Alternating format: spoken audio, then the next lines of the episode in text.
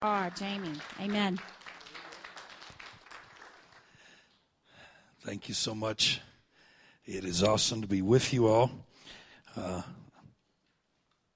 my dear friend uh, Paul Milligan, uh, I was going to be actually the last two days I've been in Denver uh, at some uh, apostolic roundtables, and uh, pardon me if I had to sneak out a couple times.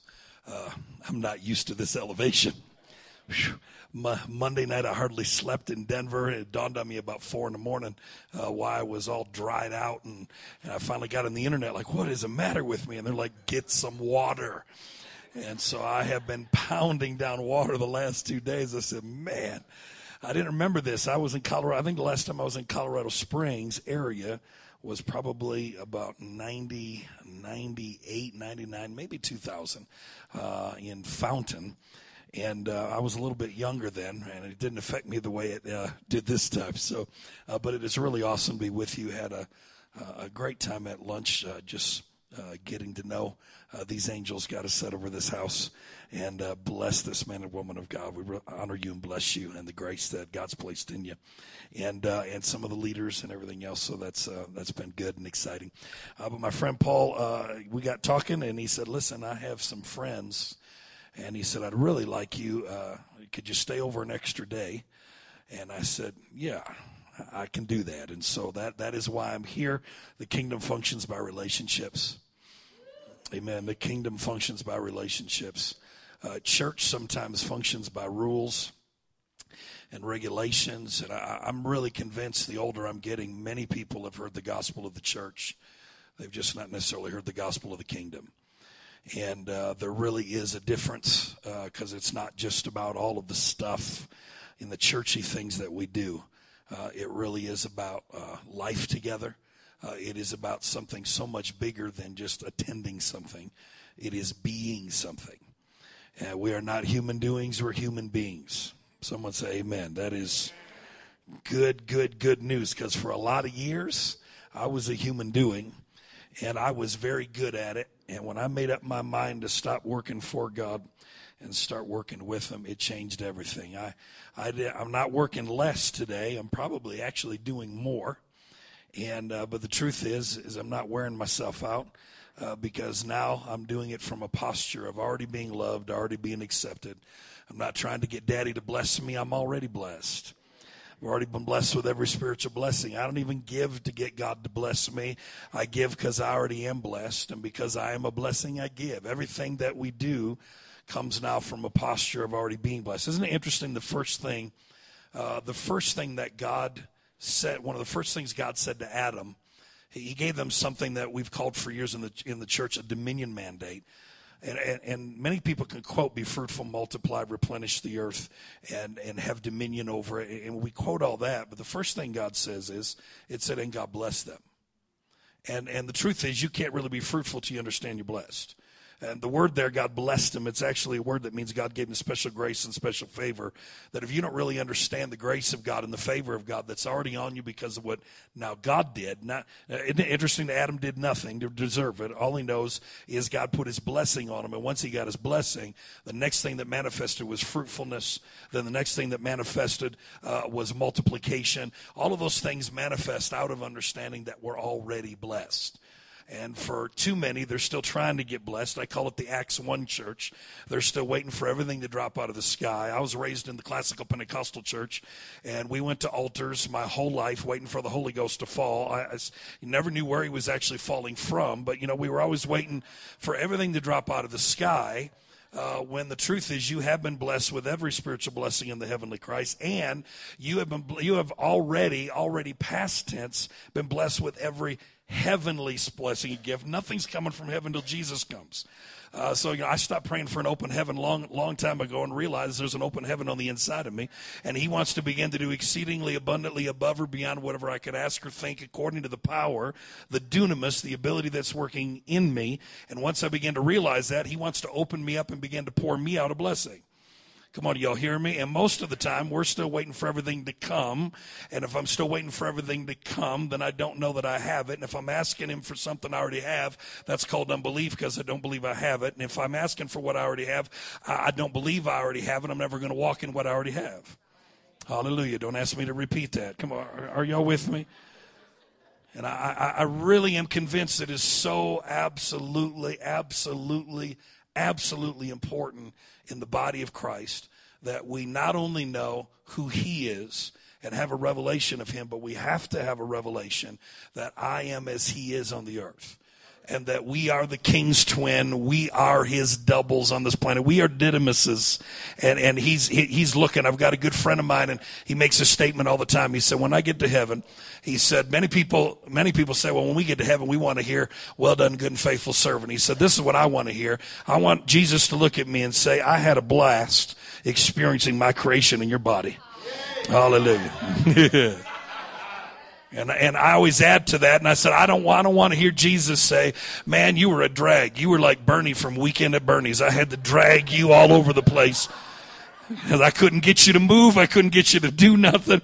You were just a drag. Hallelujah. Because when we realize that He literally is living on the inside of us and He is wearing us like a suit, and it is no longer I that live, but Christ that lives in me. And if it's no longer I that live, but Christ, then it is now Him living His life through me. It's not me trying to live the Christian life. It's Him living His life. Can I, can I even mess with you a little bit? Do you realize it's not even about us trying to have a personal relationship with the Father? Do you know that we get to piggyback on Jesus' relationship with the Father? Because if it's no longer I that live, but Christ that lives in me, I get to enjoy his relationship. And it's never broken. It's never up and down. It's, hallelujah. That's, that one's really good news to me. And just living his, I, have been telling the folks at our, our, church in Saginaw for the last year, I said, how many been having a hard time living the Christian life? And you know, at first they were, all, oh yeah, raising a hand. I said, then stop it. I said, stop trying to be a Christian. Let Jesus, he's a better Christian than you'll ever be. If you'll stop trying to live it and let him live the life, this is him living his life in us. This isn't us trying to live the life. It's him living his very life and essence through us. That's why he only anoints himself Come on, help me a little bit. He's, he's really only blessing himself. Why? Because he's living on the inside of you. The eyes of the Lord go to and fro. You ever wonder why he, he said to Adam, where are you? It's not because he didn't know where Adam was. It's just that he couldn't find himself. Why? Because he God made him in His image and His likeness. When he ate the tree of the knowledge of good and evil, the likeness was covered, and God went looking for Himself, and He couldn't find Himself. Hallelujah. Anyway, I, I, better I better stick to maybe my assignment. Y'all looking at me funny already. Y- y'all are cerebral. Y'all thinking, aren't you? That's it. Uh, listen, if you don't know who I am, quick introduction. Uh, my, I am married, have uh, an amazing wife. Her name is Wendy. Uh, we've been married. This is our 23rd year. And uh, we have been traveling uh, literally all around the world for the last 23 years. Uh, my, I have two children. Uh, my daughter is almost 19, uh, and she's getting married this summer. So big transition in our family.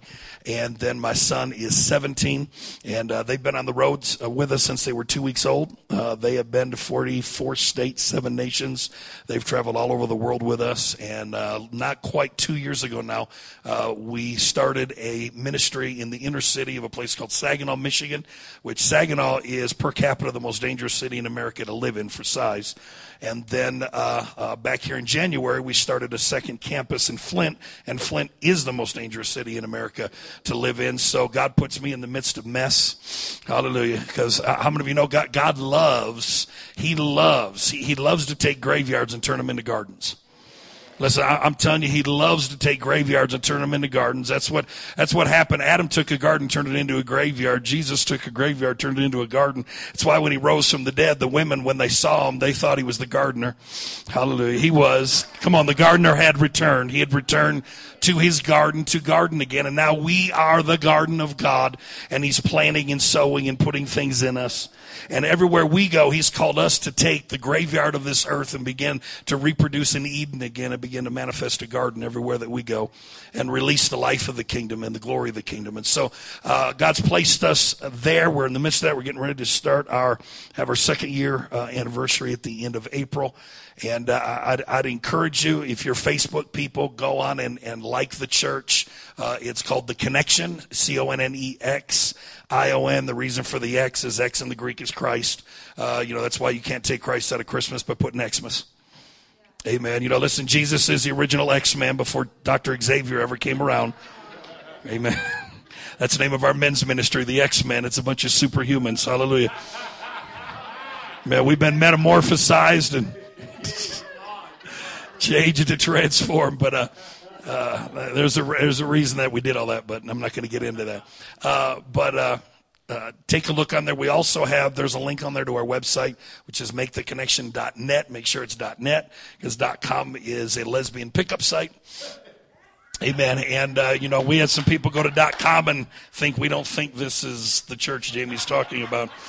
Kind of confuse, kind of confuse some people and uh, and so dot net. And we have podcasts that we put up on there on a regular basis where we're putting uh, our messages and teachings and different things up. And you can go listen to for free uh, which that is uh, that is always nice. And so uh, I am here uh, this time on my own. Since we started the church my family is a major portion of the worship team uh, my son and daughter lead worship for us. Uh, their mother has a degree in sacred music, but now she just backs them up and harmonizes with them. It's time to let the next generation take over. Uh, she's been at the piano uh, doing altar services with me uh, for 22 years, and she's oh, it's time for the babies. They can they can do it now. Uh, my children are ridiculously gifted. I, I, would love to take credit for it, but the truth is they're fourth generation preachers uh, they don't have any choice. That's just a, a, that's an inheritance. It's a blessing. I would love to take credit. Uh, truth is that my grandmother started churches all over mid Michigan in the 30s and 40s. In uh, in the it sounds late now, the 1900s.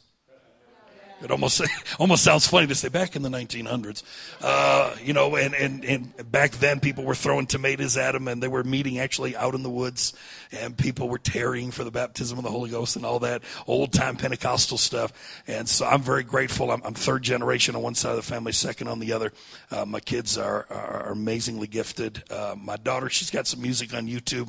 Uh, they're getting ready to load up a bunch of her brand new songs that she's written. She's an incredible worship leader. Uh, literally, if you imagine Kim Walker on steroids. Uh, that literally is my daughter. I mean, she sounds very much like her, but but she's got a stronger voice, um, and and very gifted. And then my son is a hardcore band, uh, you know, so he's. Uh, first concert we went to, I turned to my wife and I said, "We're officially old." I said, I have no idea what they're saying. And, uh, but, but it's, it's amazing because, you know, I, I trained my kids to think apostolically, and that is to go into the world not be afraid of it. I was raised in church that we were, we were told to be afraid of the world, and we were told to, our favorite scripture was come out and be separate that we had to stay away from, even though the apostolic mandate of the church is to go into every culture and transform it. And I was raised that you don't want to get near them because what's on them might get on you. And what they should have been doing is teaching us how powerful we were in the king and the kingdom and told us that what's on you is going to get on them. And instead, they instilled fear in us rather than faith. And so we were running away from the world rather than going into it and transforming it. And so most of uh, the concerts that my son does, we've had three labels already want to sign them. And I've held off on that because I, I, told them, I said, first of all, uh, you know, they got two of the guys still in school. They're finishing up this year. And, uh, but most of what they do is secular. Uh, we don't want them to sign to a Christian label. I said, I'd rather you be the hardcore Bono. Uh, so I, I, want, I want you to go into a culture right now that's completely godless. And uh, my, my wife, uh, the third concert we went to, we, we didn't know it wasn't a Christian concert. And the first band got up and said, Hey, everybody, you know, F you. You know, I mean, start cussing everybody out. I, I turned to my wife and I said, I don't think this is Christian. And she said, You know, you think. And then all of a sudden, everybody started passing the joints, uh, you know, and, uh, you know. And my wife said, What do I do? I said, Don't inhale. You know. Be Bill Clinton. you know, blow it out. Don't inhale, honey. Don't. I mean, what do you do? There it is. Uh, but then his band got up and they did their set, and then he got up in the middle and he's like, "Hey, everybody, listen to me. Look at me right now." And, you know, you know, everybody's staring at him. And he said, "There's only one reason we play, only one reason we sing." Let's give glory and honor to our Lord and Savior Jesus Christ. And then two minute little sermonette where all, he does is tell them. He said, "Listen," st-, he said, "Don't blame Jesus for crazy Christians." He said, and crazy stuff you've seen in church. He said, God loves you. He's crazy about you. He's got an incredible destiny and plan for your life. His grace is awesome towards you. If you want to talk to us about it, you can come to our merch table afterwards. In the midst of that, I mean, I, I mean, t- talking about bringing church, bringing the kingdom right into a completely pagan area. I mean, man, I stood there, man, daddy was so proud. And I said, man, you go, boy. That's what I raised you for. And all these kids coming up afterwards and talking, really, you guys are Christian? We never met any cool Christians. And, and they could sit there and share the gospel with them. And so uh, that's just a little bit about our family. And and I, I know there's going to be some big stuff in the future with them. I'm excited. My kids love God with all their heart. That right there for preachers' kids is a miracle all in itself. Uh, God said to me a long time ago, you can't you can't run around and try to father anybody else if you can't even disciple your own two in your house. And I, I know preachers run around trying to do all kinds of stuff, and their kids are all in crack and they're all messed up. And I made up my mind uh, that man, I want my babies to serve God first, and and I'm not going to lose my seed. Uh, to the enemy, period. Uh, that's why Malachi 3 uh, makes very clear to us that God seeks. The reason he brings a man and a woman together is because God seeks godly offspring. Uh, God chases down our seed. Uh, let me just encourage you if you've got kids running from God right now, God's a stalker. Come on, you hear me? Listen, I'm, I'm, I'm telling you, God seeks. He's chasing down godly offspring. And if you've got if you've got offspring, uh, they're, they're, gods. I'm telling you, He's running them down. I know because I ran for five years and He wouldn't leave me alone. He would not leave me alone. Sitting around getting stoned with my friends, and in the midst of it, I'd start preaching Jesus to them, and they wouldn't let me turn the lights off. And you know, listen, it's amazing how the Holy Ghost never leaves you, never forsake you. But you know the way I, the way I was raised, you know that that you know if you ever went into a den of iniquity, which for us that was a movie theater, uh, you know if if you ever went in, if you ever went into a den of iniquity, that you know before you go in, you'd stand outside, and the Father, Son, Holy Ghost would jump out, and then you'd go in and you'd do your thing, and then when you come out, you say, "Forgive me, Jesus," and then they jump back in. And listen, if you can't relate with that, you ought to say, Thank you, Jesus. And Thank God. I have no idea what you're talking about, man. Because I'm telling you that that's the kind of stuff. I, I tell people for years I was raised under terrorist preachers. Well, you understand what I and I, and, I, and how how I put it is this. You know, Jesus said this. He said uh, he said to the man with the withered hand. He said, "Stretch forth your hand." You know what makes a hand withered? When it's balled up. And I said, this is where the church has been for a lot of years. The preachers, the fivefold ministry gifts have been making a fist and beating on the church. And Jesus on that seven day showed up and he said, I want you to stretch forth your hand because I want it to go from a fist to a blessing. I want you to release people apostolically. I, I want you to stop beating people over the head. It doesn't work. It doesn't work. And for too long, uh, for too long, uh, I served a God I was terrified of and that I was afraid of. Everything was sin. I tell people for years that I learned how to sin in the Pentecostal church because we preached about sin so much. They gave me some ideas that I never thought of on my own. I mean, everything, everything was a sin rather than teaching us the goodness of Abba and just showing us that he's better than we ever thought. It's amazed me. I've had more people get mad at me in the last 15 years preaching that Jesus was nicer than you ever thought he was than all of the time of sending everybody to hell every time they look funny at somebody. It amazes me how you can stir up religion when you preach. God really is good. really is good. So, well, let me get to let me get to my assignment. I know. I mean, I got to be careful here tonight because I already I feel a pull. I'm like, help me, Jesus. And when I go someplace for the first time and you ain't never heard me, uh, that makes things real dangerous because then I got to know when to shut up and when not to go down any bunny trails and just get, stay focused on my assignment. Uh, if you have your Bibles or phones or iPads or whatever apparatus your Bible is on, 1 Corinthians chapter 3. 1 Corinthians 3. As I do believe I have an assignment tonight. I'm going to start in verse number 5 and allow me, I'm going to read out of the Message Bible uh, just because I, I, really think the verbiage on this is something I want to I want to hit home. Uh, 1 Corinthians 3, starting in verse 5. Who do you think Paul is anyway, or Apollos for that matter? servants, both of us, servants who waited on you as you gradually learned to entrust your lives to our mutual master. We each carried out our servant assignment. I planted the seed, Apollos watered the plants, but God made you grow.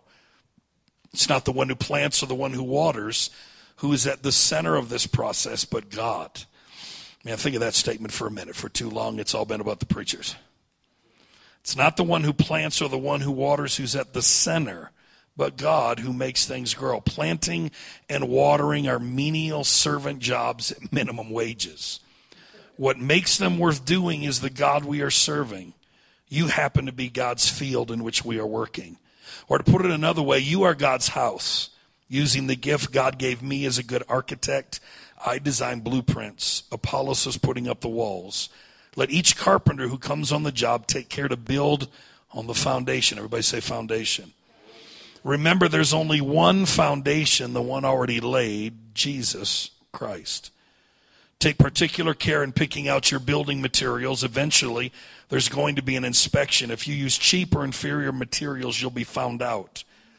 The inspection will be thorough and rigorous. You won't get by with a thing. If your work passes inspection, fine. If it doesn't, your part of the building will be torn out and started over. But you won't be torn out.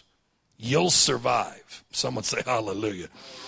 You'll survive. And the message Bible says, just barely. I think New King James and King James says, as by fire. Uh, which, you know, they got to, had to terrify you, I guess, with something right there. Uh, the, the whole as by fire. And so uh, let, let me, uh, let me get into this tonight. Uh, I, I, already, uh, a couple weeks ago, it was already in my heart as I was meditating on, on this night to share this. But then Galen, when he took me through the building, said something, and man, I, am telling you, it went off, went off in my spirit that where you're even meeting, that this was the the foundational church building for this region. He said the first church building built in the town. Isn't that correct? Well, you said the first church. And now the first of something is extremely important because it's about a foundation. Now, normally foundations is not anything we get super excited about. So uh, I promise uh, we're going to have a good time, but you're going to have to stick with me for a minute here. All right, we're going to we're going to deal with some stuff because uh, this ministry is in now its first year. Have you started into the second year already? Okay, started into the second year. This is still a foundation building time of, of, of who are we, where are we going. My, my call and mandate is an apostolic one and a prophetic one. And according to Ephesians, apostles and prophets are foundation layers. And so it, it, it's not just about coming in and, and laying hands and imparting it. And listen, I love all that stuff and we'll get to that. But it's also about laying a foundation that, that, that, that can be built on for generations. I, uh, when I read this passage, the thing about it that I got to be honest, inside me, because uh, I've watched this for years in church, is Paul said, listen, I'm a good architect. I'm laying the foundation. Others are going to come along and, and, and build the walls. But remember, if you don't build on the right foundation, he said, then everything you have done, there will come a day in a season where it will be torn out and another generation will have to start all over. I think part of the thing that I've watched through the years that has been a little bit of a frustration to me when it comes to ministries is that because many times we're not building things generationally and we're not looking at building them for generations to come, we're normally many times looking at just what we can do for us. If it's not, if it's not to at least three generations, if we're not multi-generational in our thinking, then we're really not laying a foundation for the next generation. What happens is the next generation has to come along and start all over. And it seems like there's constantly ministries rather than, rather than lasting generationally and being able to see things happen as a family where there's an inheritance that get passed down from father and mother to the children to the grandchildren and that it's something you can, a, a vision you can buy into that says, you know what, this thing isn't going to be a fly by net. It's going to be here today and gone tomorrow, but it's going to last for generations. And there's something about buying into something that when you know it's going to be around for your grandkids, you can put your life into something. And what I've watched and observed, and not only growing up in the church world, but also now 23 years of traveling all over this country, is it seems like if, if foundations aren't laid, and see, we don't get excited about foundations because just think of the natural. I got to be honest. I don't know if I've ever been driving down the road, looked at my wife and said, honey, check out that foundation of that house.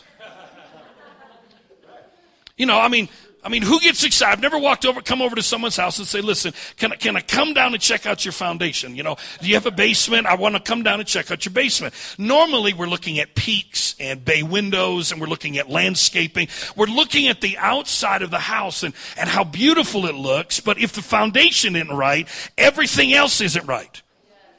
And what will happen is this is what would happen in, in ancient cultures. Back uh, when I was getting ready to start the ministry uh, in Saginaw, uh, one of the things the Holy Spirit began to speak to me about uh, is have me do a study on the word sincerity. And it kind of bugged me at first uh, because, you know, I was like, you know, you're trying to tell me I'm not sincere. You know, I mean, okay, just be honest with me if you don't feel I'm sincere. But uh, when I did the study, the word sincerity is a Greek word that's very interesting. It actually is translated without wax. And when I first studied it, I was like, what does sincerity have to do with being without wax? I mean, because the only thing I could think of, you know, is you know, I mean, clear your, clear your ears out. You know, I mean, if you're not sincere, you're not hearing. I don't know. You know, I mean, you got wax in your ears. But when I did a study on it, in ancient cultures, especially like when Paul was writing, when he said, let your love be with sincerity, let your ministry needs to function, a foundation of it is it has to be built on a sincere love for people. It can't be built on you wanting to build your kingdom and do your thing. It's really got to be about not even just building a church, but building people. And, and, and, so one of the things began to speak to me about, and I did a study on this, in ancient cultures, they would build buildings to last for hundreds and thousands of years.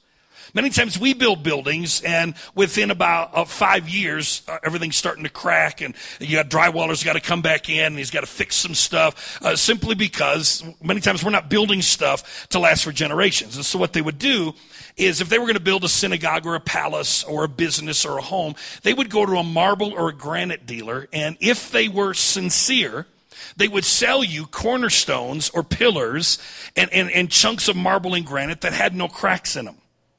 If they had no cracks, then, then you would know that this is something that could last for generations. But if they were insincere, they would sell you pillars and marble and granite that had cracks, but you didn't know there were cracks in it because they would take wax and fill in the cracks.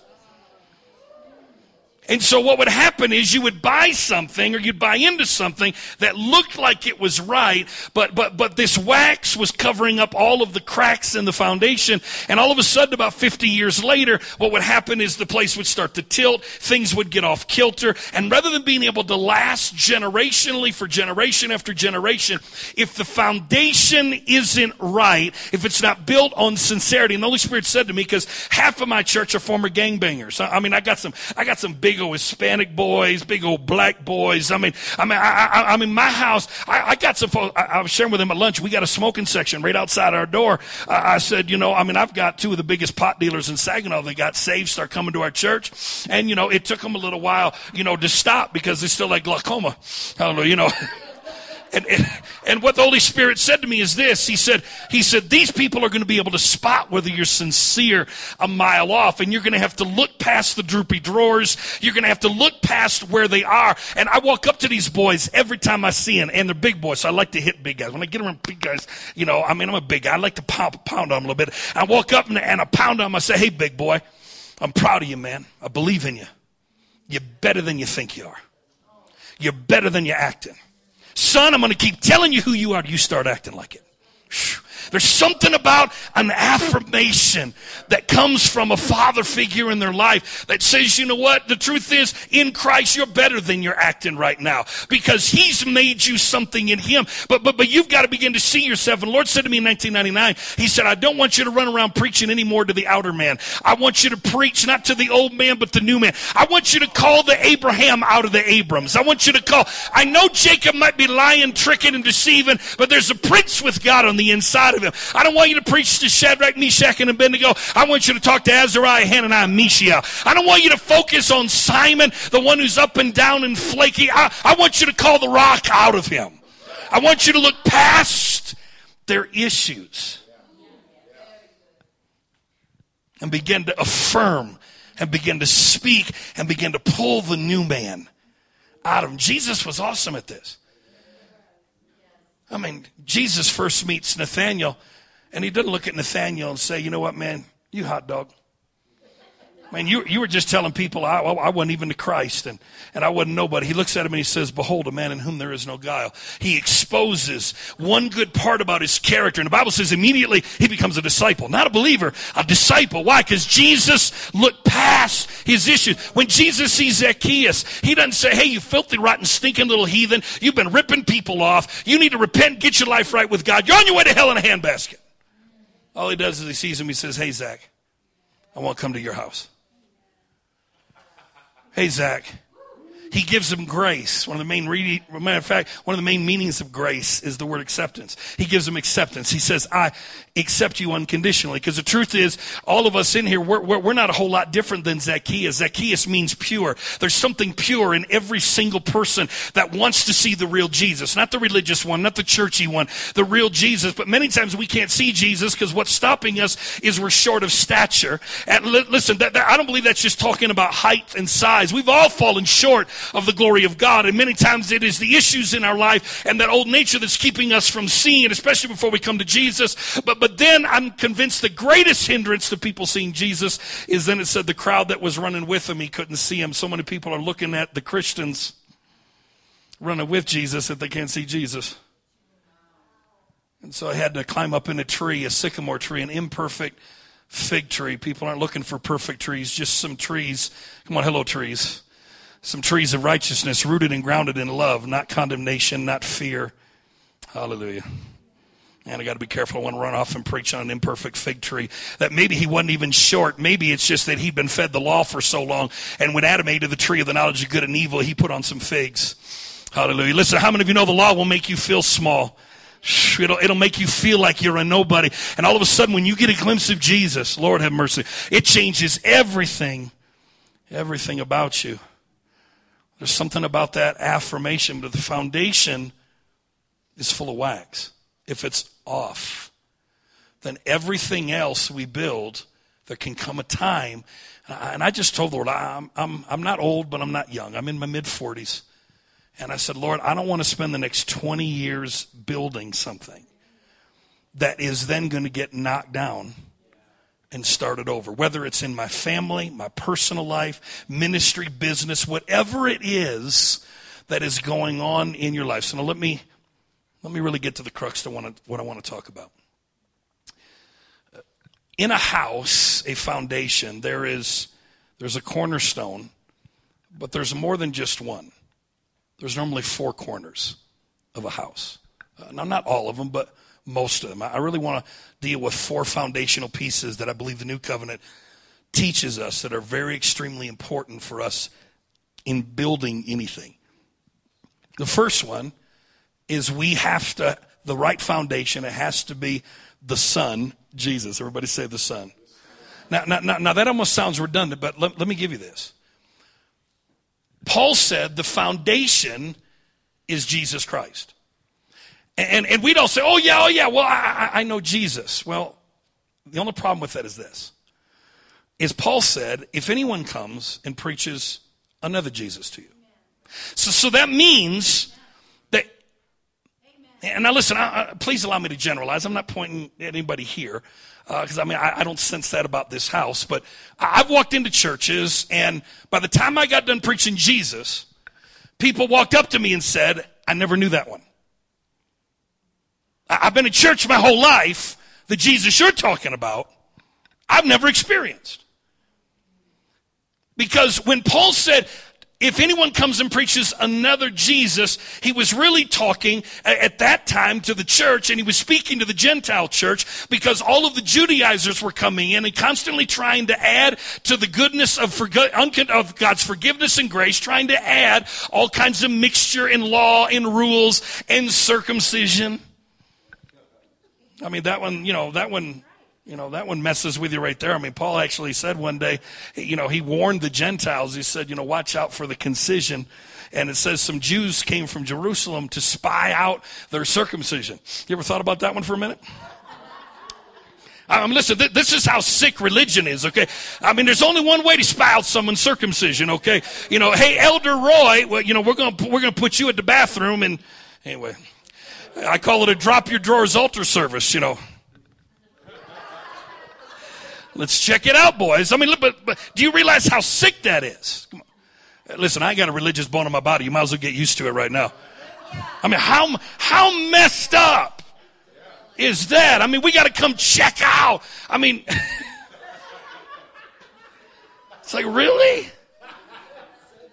You know, it, it, it, imagine you're telling a Greek that, you know what, now there's this forgiveness in Jesus. There's a brand new start. Ooh, they're like, man, this is good news. This is awesome. And then someone shows up a little bit later. Yeah, but, you know, n- now here's the scalpel. You know, I've told people for years, I said, listen, you know, if, if that's the truth, then, you know, we better have some communion first.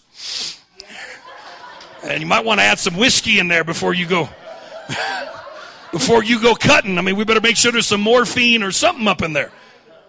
You know, and, and, then they say, and on top of it, you got to keep the law of Moses. And here's a bunch of Greeks saying, Moses, who's this dude? You know, I mean, I don't even know who this Moses dude is.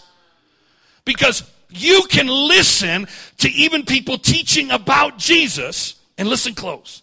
Man, the Lord said this to me this last year, shook me. He said, most believers have had a revelation of the historical Jesus and the Jesus on the cross. But many have not met the new covenant Jesus on the other side of the cross.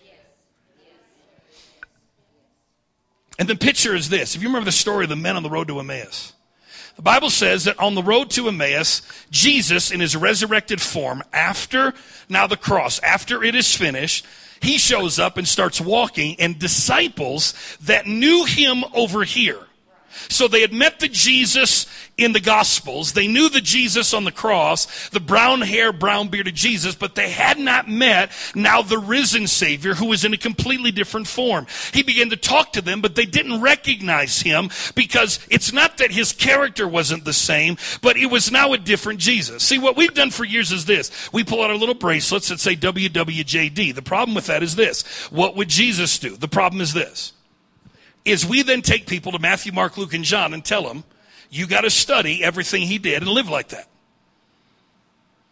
Good luck with that one. Because Jesus was born under the law to perfect the law. Now listen, I, I, I don't, I, I, don't want to assume you know more than you know, and I don't want to assume that you don't know. So, you know, listen, if you already know some of this, that's cool. I, I just, you know, I've learned, I've traveled enough, no assumptions. I just can't. Matthew, Mark, Luke, and John. 1993, I was sitting in a Red Lobster with a woman who became a spiritual mother to me, one of the greatest teachers of the 20th century, a woman by the name of Dr. Fuchsia Pickett. And uh, if you've ever, if you ever seen ever books in a bookstore, you need to buy them. Mother Pickett had incredible, incredible, incredible revelation, and she poured into me. Uh, well, until she died. I think she died about 2004, 2005. And I'll never forget. I, I'd been out of Bible school a couple years. She sat down with me. She looked at me. She said, "Son," she said, "one thing I want, I want you to understand." She said, "Matthew, Mark, Luke, and John is not the new covenant." She said, Jesus was not speaking to Christians. He was speaking to Jews under the law. She said there were no Christians on the planet yet. He had to die first. So you cannot you cannot take the words. I had one preacher tell me I only preach the words in red. I said, well, good for you. You, you know, you love the law. I said, because Jesus, now, now, now it's still, it's applicable to us. But, but how many of you know something? If Jesus said this, that, that under the law and in the Gospels, he said, if you don't forgive men on earth, then your Father in heaven won't forgive you. Now, now, listen, and what we've done for years is that's what we've told people. We say, well, you know, if you don't forgive, you're not forgiven. But then Paul says in Romans, forgive as you already have been forgiven. It, it, it, it's not contingent on my forgiveness, it's contingent on whether he forgave. So it's not what I do, it's about what he already completed. But, but what I began to realize is this is a major portion of my life. I knew the Jesus of Matthew, Mark, Luke, and John, and the one on the cross. That did that brought a salvation to my life. But Paul said, I want to know him in the power of his resurrection. In other words, Paul said, I don't want to just know the historical man, the Son of Man. I want to know the Son of God. According to 2 Corinthians 3, the one I'm called to be conformed to and look like is not the historical figure that we have hanging up in our houses, long flowing hair, nice handsome guy with a pretty beard, but it is, it is the resurrected Jesus. And let me just say this to you, because when this hit me, I'm telling you, this thing about ran over our church when I said it, because I, I, I did a series on leprosy. The Lord, for some reason, had me preach on leprosy. And, you know, I mean, leprosy, that which is outside the camp, and it affects the body so that limbs fall off and parts of the body are disconnected and Hallelujah. Anyway, it, it, they, they, they have their own camp outside the camp. But I began to do this study on leprosy, and leprosy is a picture of not only sin, but rebellion. When Miriam uh, was rebellious, she was smitten with leprosy in the Old Testament. But in Leviticus, it says this that whenever there was a plague in the land, it said leprosy would turn the people's hair white. I'm telling you, I've read over this for years, it never dawned on me. That, that, that when Miriam was smitten with leprosy, it says her hair turned white as wool. So white hair was a picture of, of leprosy. And, and, and while I'm in the midst of teaching it, all of a sudden what hit me is that John the Revelator, when he got a glimpse of the resurrected Jesus, he didn't see a brown hair, brown beard Jesus. It said his hair and his beard were white as wool. And all of a sudden, what hit me about it was this. Why did the men on the road to Emmaus not recognize Jesus? It's because not only did he take on a new form, but the new covenant Jesus doesn't look like the Jesus of the Gospels because the revelation that's different is this, is if white hair is a picture of leprosy and leprosy is a type of sin and rebellion, that on the cross, he who knew no sin so became sin, that it so got in his DNA that when he rose from the dead, it turned his hair white. So now, for all of eternity, every time we see him, we're going to be reminded he took my sins away. Every time we view the white haired Jesus, that's why Paul said, anytime we see him, we're changed into that image from glory to glory by the face of Jesus Christ. That's not the brown haired Jesus, but the white haired one. It is seeing this resurrected Savior full of grace and truth and power that every time we see him, no wonder when the angels see him, they say, Holy, holy, worthy, worthy. He just didn't die for me, he died as me. And when he rose, it changed his countenance. Come on, are y'all with me? So the foundational Jesus, the foundation is Jesus Christ. It must be the new covenant Jesus. I, I can't preach mixture and confusion and then lay a right foundation. Come on, you with me? The right Jesus has got to be laid. He's the chief cornerstone, but it's got to be the Jesus, not on that side of the cross. I've got to know the Jesus on this side of the cross. Hallelujah. I tell you, some of y'all are going to shout a month from now about it. I promise. It's, it's going to jump in you. You can be driving down the road. Hey! I know, because it took me a minute. Trust me. now watch this. Jesus is the foundation. Church isn't the foundation. Going to church isn't the foundation. Attending meetings is not the foundation. Jesus is the foundation of everything we build from our families to businesses to our homes. But it must be this Jesus. That is why 1 John 2 or chapter 3 puts it like this. It has not yet been revealed what we shall be. But when he is revealed, we shall be like him, for we shall see him as he is. Well, how is as he is? Resurrected, seated on the throne, a new covenant, white haired, white beard Jesus. Yeah. Not, not Zeus. Come on, not the one with the long beard with the lightning bolt. That, eh, that that's like the cop in the rearview mirror. That even when you're driving the speed limit, got your seatbelt on, you still let off the gas because you got to be guilty about something. I mean, he's going to strike you down as quick. Man, if you have one bad thought, you're done. Psh, he's going to strike you down. So if we're laying any foundation, anything that we do, the first foundation is the Son. Everybody say the Son. Well, now let me get to the second one. The second foundation is sonship. Everybody say sonship. I am as he is now on the earth. So now what's true of him now is true of me. Peter put it like this. Jesus said, who do they say I, the son of man am? And guys began to say all kinds of stuff. And he said, that's good. But now who do you say that I am?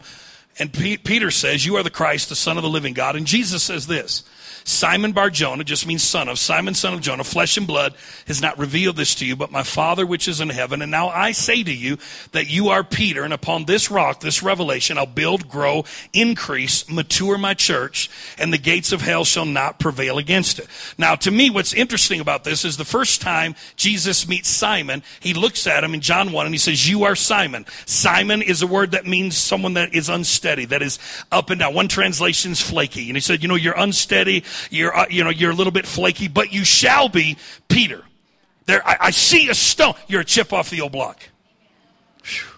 I see a Petros in the Petra. I see that you're a stone in the rock, son. I see something steady and strong in you. And three years later or so, all of a sudden, he has a revelation of the rock, Jesus, the Petra.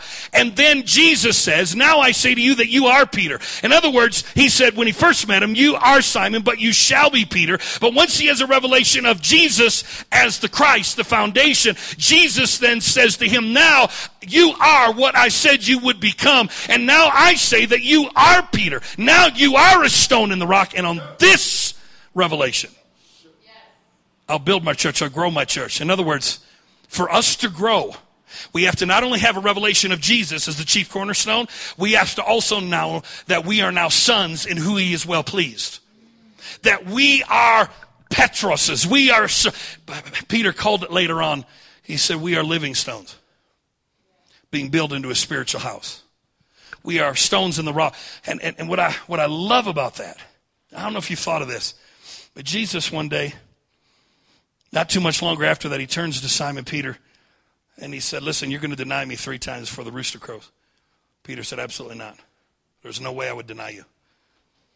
We know the story, he does. But then Jesus rises from the dead. The women come to the tomb, see him. And the Bible tells us this that Jesus tells the women, Go tell the disciples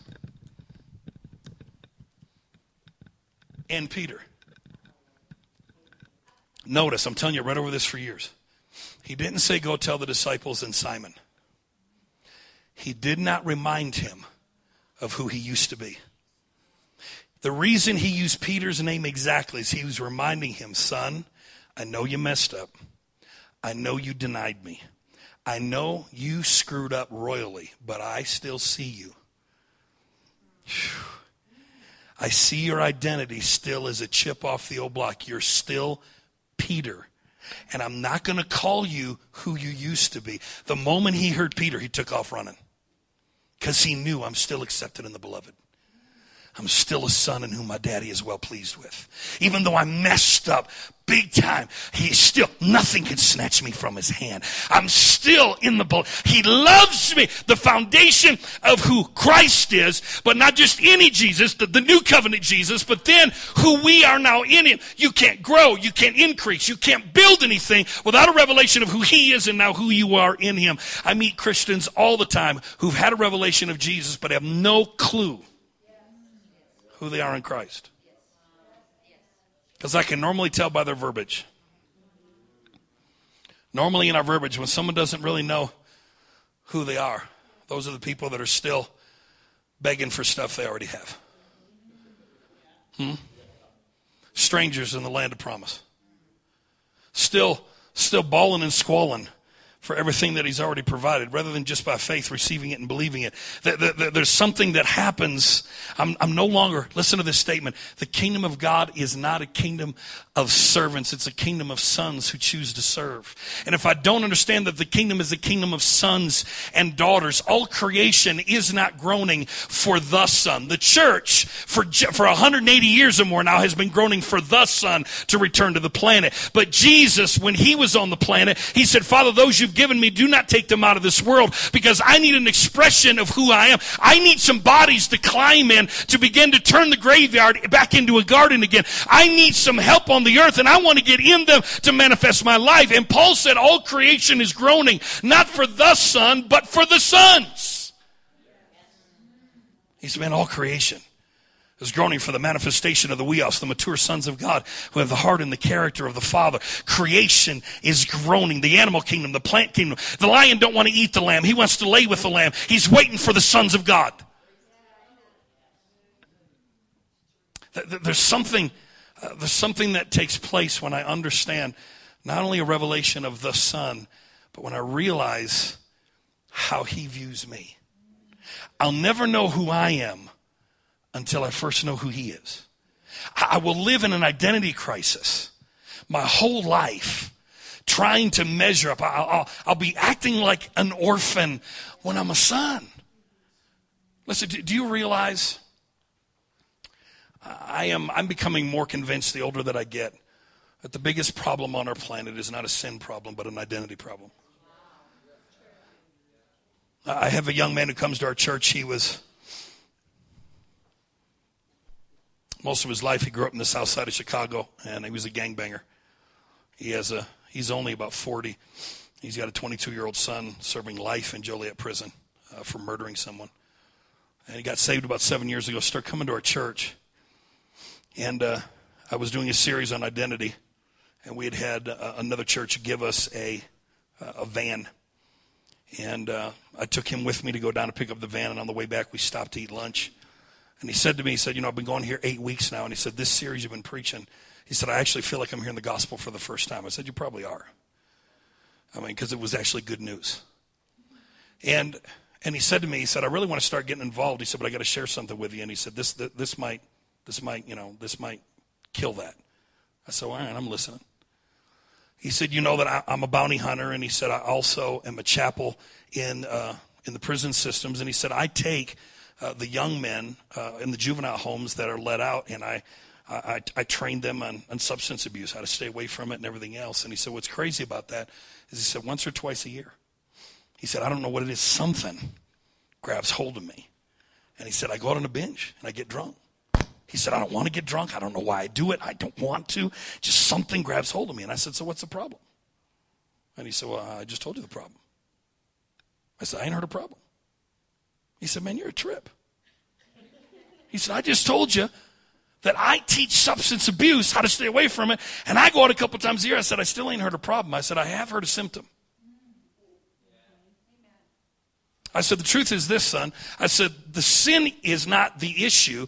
You need to find out why you're doing it. And why you're doing it is because you don't really know who you are. It's an identity problem. And you're believing a lie about who you really are in Christ. And you're in the right place because we can help get those lies out of you if you get the right healing and you get in the right place. And what we'll do is we'll, we'll, we'll begin to teach you who you are. And when it finally dawns on you who you really are, you're going to start acting who, like who you really are, not who you used to be. Yeah. See, it's how, it's, how the, it's how the enemy got Adam out of the garden and out of a finished work. He got him out of the garden by coming to him and say, if you eat of this tree, you'll be like God. What Adam should have said is, I already am. He was made in the image and likeness of God. Satan deceived him into believing he was an orphan when he was a son. And when he believed a lie about himself, that lie opened the door then for sin to grab hold of him. That is why the devil's not stupid. He said if it worked with the first Adam, when Jesus came out of the Jordan River, the Father said, This is my son in whom I'm well pleased. He's led by the Spirit into the wilderness. And the first thing the devil says to him is, If you are the son, he, he realized if I can if I can get his identity skewered and get him to believe a lie about what daddy says he is, he'll open the door and then sin will come in. Hallelujah. I love Jesus' response. He said, This one ain't working on me, Chief. This might have worked with the first stab, and This ain't working with me. I am what daddy says I am. I have what he says I have. I can do what he says. I'm not going to believe anything you say about me, but that which the Father says is true of me. Daddy says I'm whole and complete. Daddy says I'm healed. Daddy says I'm righteous. Daddy says I'm holy. Father says that he's blessed me with every spiritual blessing in the heavenly Christ. Father sees me as the head and not the tail, above and I believe. I'm his son in who he is well pleased if I acted crazy this week or not. He views me differently than you, you, than you see me. And if I could just see myself the way daddy sees me, that I am a son. That's why the kingdom of God is a kingdom of sons. Now, I left out daughters on purpose because there's no daughters of God. There's sons of God. Now, there's a reason for that. Our relationship with God vertically, we are a female. We're his wife. Let me just say this we're not the bride, we're his wife. We're already married according to Romans chapter 7. My wife is not my bride. She was my bride for one day. We then consummated. She's no longer. Are y'all with me? I lost a few of you right there. Listen, the New Jerusalem, which is the corporate body completely coming together when everything's said and done. That's the bride. But we are his wife. You're no longer to be married to the law, but to the one who gave himself and died for you because you cannot have intimacy if you're the bride. It's called fornication. Come on, are you with me? You, you, you can't have sex before marriage? Come on, I mean, so, so God's not gonna, He's not gonna call you His bride who's not yet consummated and then tell you go have some intimacy with me and birth some babies on the earth. I mean, it just don't make any sense. We're already married. There's already a marriage supper that took place. Jesus said this at the at the last supper. He said, "You know what?" He said, you, I, "He said I'm not going to drink of this cup again until until you enter with me into my Father's kingdom." I'm telling you, you pop the cork on the day of Pentecost, and we've been drinking the new wine ever since. That ain't someday over yonder. That's a present reality right now, and we can fellowship with Him right now. I don't have to wait to die to go there. Listen, listen, listen. I don't have to wait to die to go to heaven. Jesus died and took me already to heaven. All right, this is not about me trying to go over yonder. I'm already there. I'm a citizen. I'm seated in heavenly places in Christ. I ain't waiting to die to go to heaven. I died 2,000 years ago. Woo, and I'm already where most folks are dying to get. And I'm convinced if we'd ever start acting like we're already there, somebody might want to go with us. Man, the church I was raised in, you know, everybody will be happy over there and, and we'll all shout when we get there and all the fun's over there. I remember thinking, man, well, you know, maybe Jim Jones had something good going on there. Why don't we all just drink some Kool-Aid and go? I mean, if all the fun is over there, what in the world are we doing here? I mean, let's just go. Lord, I'm up in the mountains. I got to be careful with talk like that, don't I? I always tell folks a preacher ever wants to give you Kool Aid, run, run.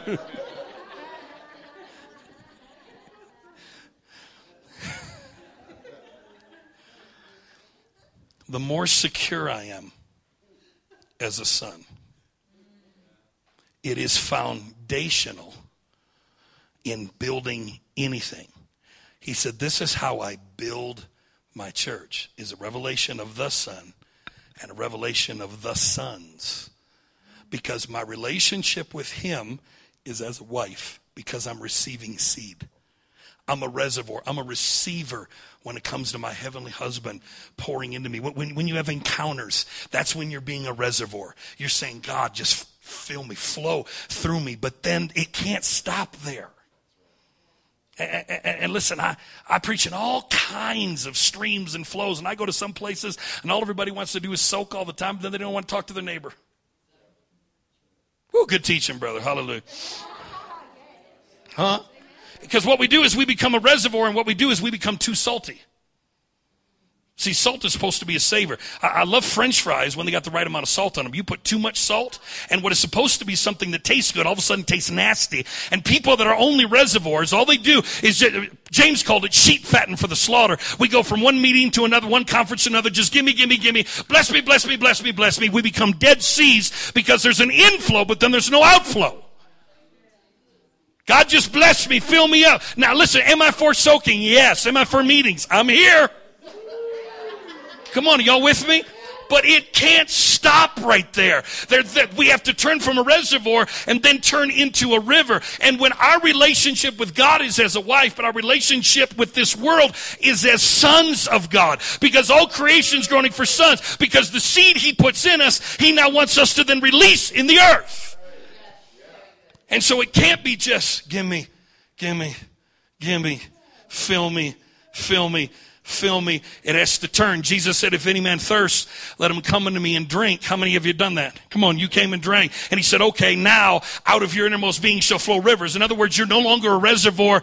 Now you're a river. Let it out.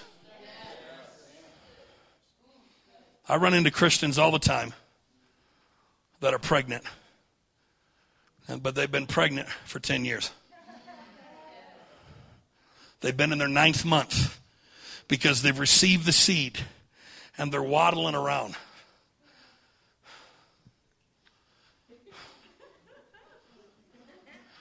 Listen, someday the water's got to break. And you got to let the baby out. Lord, there's got to be some life that starts flowing out of us. That's where that that that that's where when when we have right foundation, it, it's not just about receiving, but it's then being a blessing, not just getting blessed. And the, and there's a flow constantly. That, that, that's why the cross went two ways. It was vertical and it was horizontal. It's what he does with me and in me, and now what he wants to do through me and as me. It's having a revelation as a son. There's something about that, that, that, that sonship. Jesus came, the Bible says, to bring many sons to glory. Jesus came to bring many sons to maturity. If I can't see myself as a son that the Father is pleased with, I can have a revelation of Jesus, but never know then who I am, and then I wonder why the gates of hell do prevail against me. It is having that twofold foundation in my life. There's, there's something about it. You know, Abraham, the Bible says, went looking for a city with foundations, whose builder and maker was God. I don't know if you've ever thought of this, but Abraham never found the city because it was never a place. The city was in his loins. Hello, city of God. Hello, city set on a hill. Hello, seed of Abraham. Hebrews says we are now come to Mount Zion. We're not going to Zion. We're not marching to Zion. We're, uh, we are Zion. We are come to Mount Zion, the city of God with an innumerable company of angels and the church of the firstborn. The city. Matter of fact, if you take all the people out of this place, if you study the word city, Hebrew and Greek, it is always a people. It's never a place. That's why the New Jerusalem it's not just about a place. You, you, you, you don't clothe a place in white. Come on, you clothe people with white. That, that, that, behold, the tabernacle of God is among men. That, no, you're not. No, you're not. You are the temple.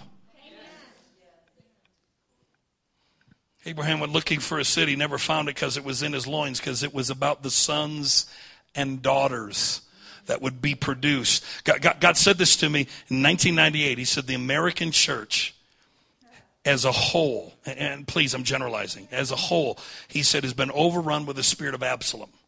And the Bible says this about Absalom Absalom built monuments to himself because he had no sons.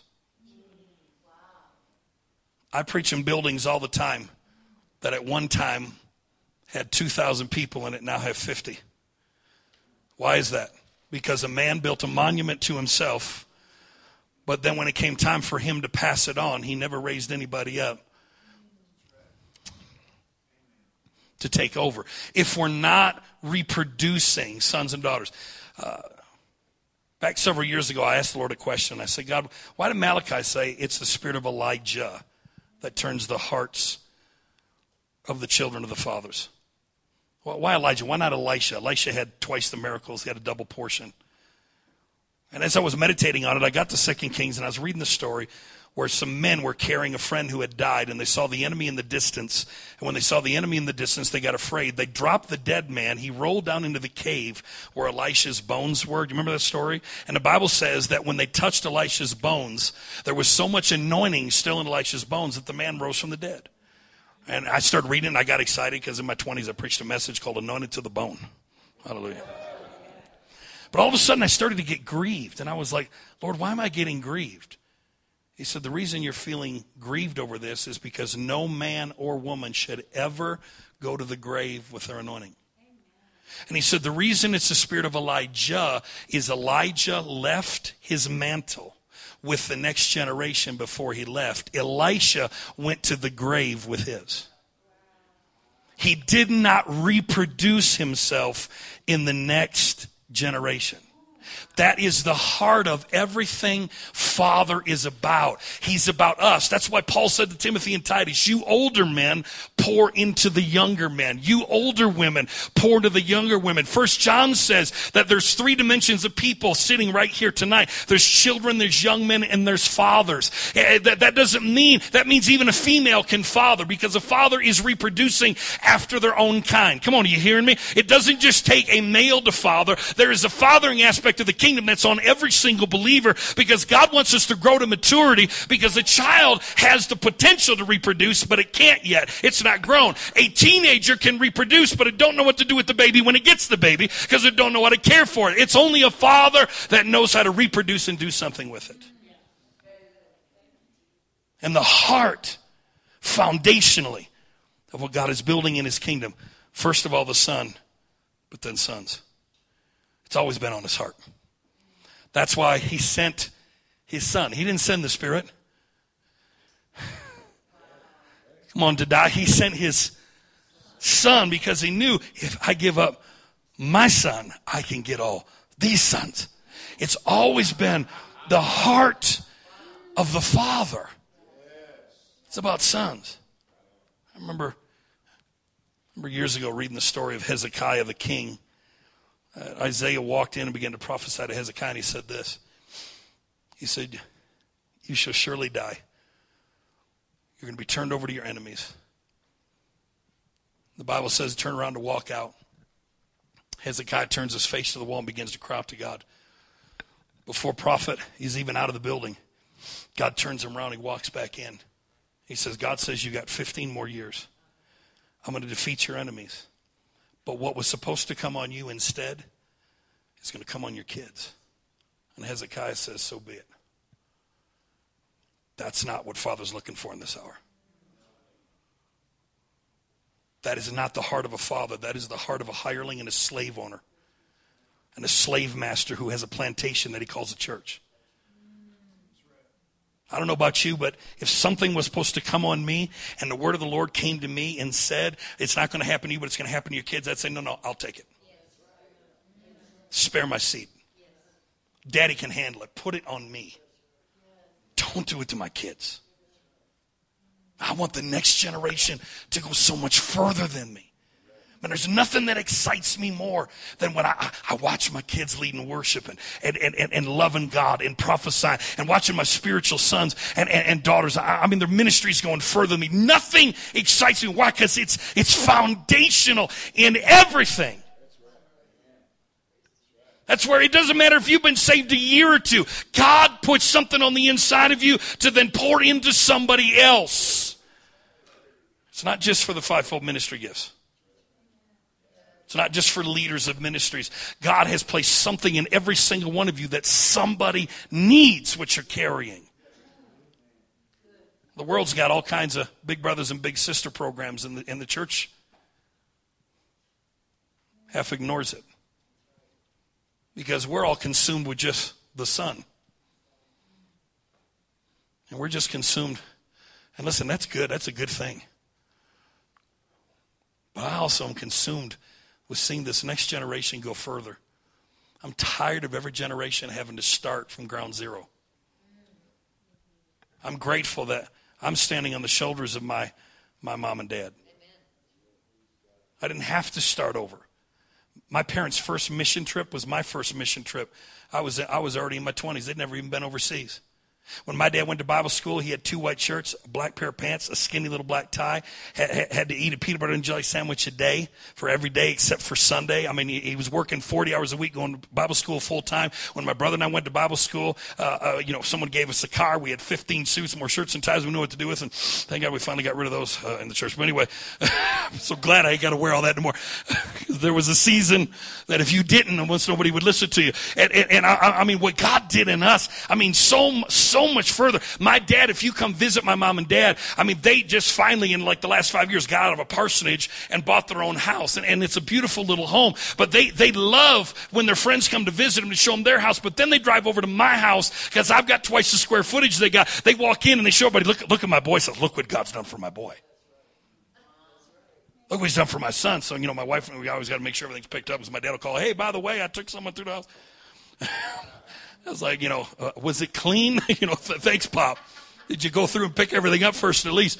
But, but there's something that takes place when we have a heart, not only to know the Son, but when we realize that God has called us His sons.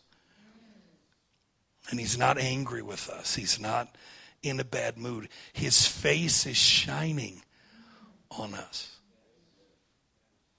You know, you know what a lot of people's vision of God is? Their father's look. Your dad ever give you the look? Come on, think about it. You know, and sometimes when we think of God as Father, when we hear Father, we remember back to the look. And that's many times that we think God feels towards us. He says, I'm going to make my face to shine upon you. Man, da- daddy's not up in heaven giving you the look. The only look is, that's my kids. Whew. He ain't Peter Pan, but I'm telling you, man, he's flying because he's got happy thoughts. Whew. All he's got's happy thoughts towards you.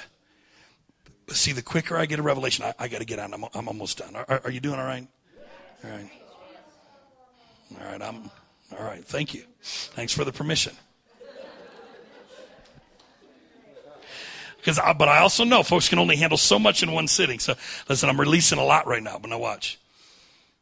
Not only is the Son the chief cornerstone, and sonship, knowing who we are in Him, also a cornerstone. Not the, a cornerstone. But the third one, according to Ephesians chapter 3, is apostles and prophets. As Paul said, the foundation of the church is built on the foundation of the apostles and the prophets. Listen very closely. The apostolic and prophetic is supposed to be woven through the basement, not on the steeple. Let me, let me say that again. In other words, they're not over everybody, they're under everybody. It's not being the jefe, the chief over, it is being the chief under. It is, it is being the chief servant pushing everybody higher, not with authority walking in saying, You got to come, kiss my ring, carry my stuff. Come on, you with me? Been there, done that, got 10 t shirts. You can't even get near them because they got their bodyguards, you know. Boy, the disciples tried that, and boy, Jesus dealt with them, didn't he? What do you think you're doing, man? Tell the babies to come here and jump on my lap. Jesus was touchable. He was real. He was sincere. There was no wax. And if you've got a heart of a father or a mother, how can you tell someone, sorry, man, I'm just too big to talk to you? If you view God's people as, as, as his children and those that you're called to pour into, how, how can you treat people I, I, I can't, it doesn't compute. Because the true foundation laying of the apostolic and the prophetic is not only are they foundation layers, that's why Paul said, if anyone comes to you and preaches any other Jesus, or he said any other gospel than my gospel, that's pretty bold right there. He didn't even call it the gospel. He's talking to Gentiles. He said, if any of them Judaizers come in and preach other, any other gospel than what I'm preaching. He said, if they're trying to add something to it, run. Run. He said, focus on this gospel. This is the message to the Gentiles. Now, if you're a Jew, you know, I mean, listen, knock yourself out. you know, I tell people all the time, well, I, I, I love all the Jewish stuff. I said, man, knock, go ahead, keep the law, man. Listen, the law is good when it's used lawfully. The law is just not for the righteous. But, you know, if you want to keep it, knock yourself out. You know, I, I, I had someone tell me, well, I still believe that we're under the 10. I said, really? I said, you have church on Saturday? They said, no. I said, then you believe in the 9.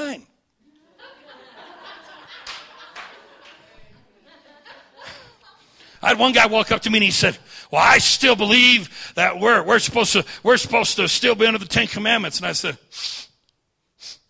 is, is, is that bacon I smell in your breath? Some of y'all, it'll hit you in a minute. Just, you're eating that unclean animal. You know, it, it, it's such hypocrisy sometimes. And, and sometimes we, we, don't, we don't even understand it. And, and, and we, we can't do it anyway. That's why what kept the people of God out of the promised land, what kept them out of the promised land were 10 spies. It's the 10 that's always disqualifying you and spying what's wrong with you. Listen, it, it's always the law. It's always the 10 that keeps you out of your inheritance, and your inheritance is Christ. And, and, and they, they began to speak to everybody and tell them they were grasshoppers. And isn't it interesting that when Jesus showed up, who is our promised land, John came first. John means grace, and grace the baptizer, grace the immerser. Once grace comes, eating grasshoppers, washing it down with wild honey to let us know that the mindset that kept you out of the promised land, now grace shows up, eating the old mindset of a grasshopper and locust mentality, washing it down with some wild honey. What's wild honey? Proverbs says there's honey in the rock. It's a revelation of the sweetness of what it means to live in Christ. And he said, if you get a hold of that, well, you can step in anytime you want to. The water's good, the water's fine. It's flowing with milk and honey. Man, it's full of life. It's full of life. My Lord, help me, Jesus. I got to stay focused. Isn't it interesting that through the book of Acts when, when apostles and prophets just began to function. They began to not only lay new foundation, but they also began to stir up old. If you remember the story of Paul and Silvanus or Silas, they are in prison one day, and Paul's an apostle, Silas is a prophet. And they just decide to have a prayer meeting and sing. They're in prison. Bible says that immediately, at about midnight, the foundations of the prison began to shake. And the Lord said this to me this past summer, uh, and I preached it at my conference. I said, What is a prison? It's a place where you go because you broke the law. It's a place you go to learn how to keep the law, to let the law transform you, and a place to have your behavior modified. I said, That sounds like church. Anyway, hallelujah. And I said, there's a whole lot of church prisons out there. Hallelujah. Mm, yeah, it's it's a church. It is a church jail, and and isn't it amazing that all it took was the apostolic and prophetic to just be who they were. Didn't do anything special. They didn't get all deep and wax eloquent. All they did was pray and seek God. And in the midst of it, the foundations began to shake. The doors flew open because something happens in a region when they show up and lay right foundation, it digs up the old. The, the heart of God is not only for us to know the Son and to know our sonship, but to know that we need in our lives sent ones that will be the individuals that will speak life into us. It doesn't mean they're better than any other gifts, it's just according to Scripture, they lay foundation. Pastors don't lay foundation, they build on the foundation. Teachers don't lay foundation. It, do, it doesn't say in the book of Acts that they continued in the teacher's doctrine. Come on, you hear me? They continued in what? The apostles' doctrine. That doesn't necessarily mean it was an apostle teaching it. The word apostolos means sent. In other words, it was a moving, progressive, present truth, Peter called it. It's a moving doctrine. It's constantly living and alive. Hallelujah. It's producing, when you hear it, it something jumping in you. It's, it makes your baby jump because it's, it's alive. It's not dead. It's not old. It's not stagnant. It stirs something in you. And the foundation of the church, one first corner, cornerstone, Jesus the Son. Another corner, sonship. But another corner is the apostolic and prophetic in their serving foundational form, not the top of the steeple pyramid. Not being up there to try to tell everybody, look at us. I'm the apostle of this region. Shut up. I had a guy, I had a guy, I had a guy walk up to me one day. He'd come back from a prophetic conference. He walked in, he says, God told me I'm the prophet of this region. I said, Well, good for you. And he said, he said, I want to come and prophesy this Sunday. I said, Well, you might be the prophet of the region. You ain't a prophet in this house. The truth is, you might have had a right word, but the whole way you just went about it is you showed up as a chief. You didn't show up with a towel, you showed up with a title. You, you showed up with a heart. See, the, the true apostolic and prophetic is woven in the basement. That's why it, it, it's not about being up here, it, it's about being down here.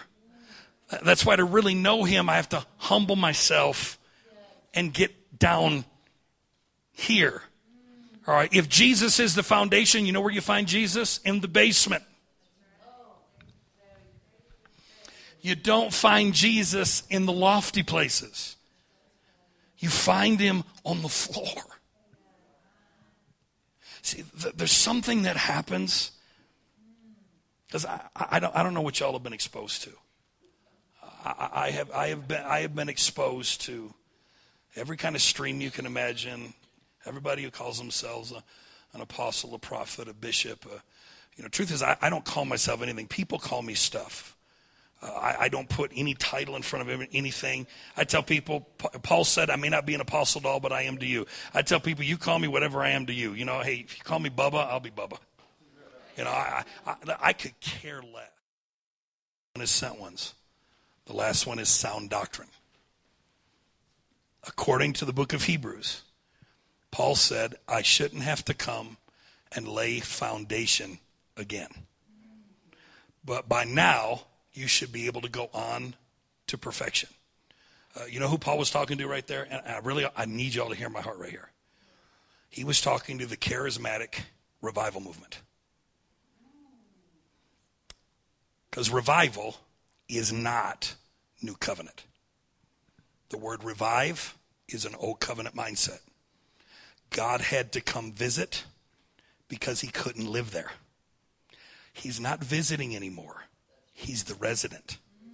Revival showed up to this region the day the first Christians stepped on it.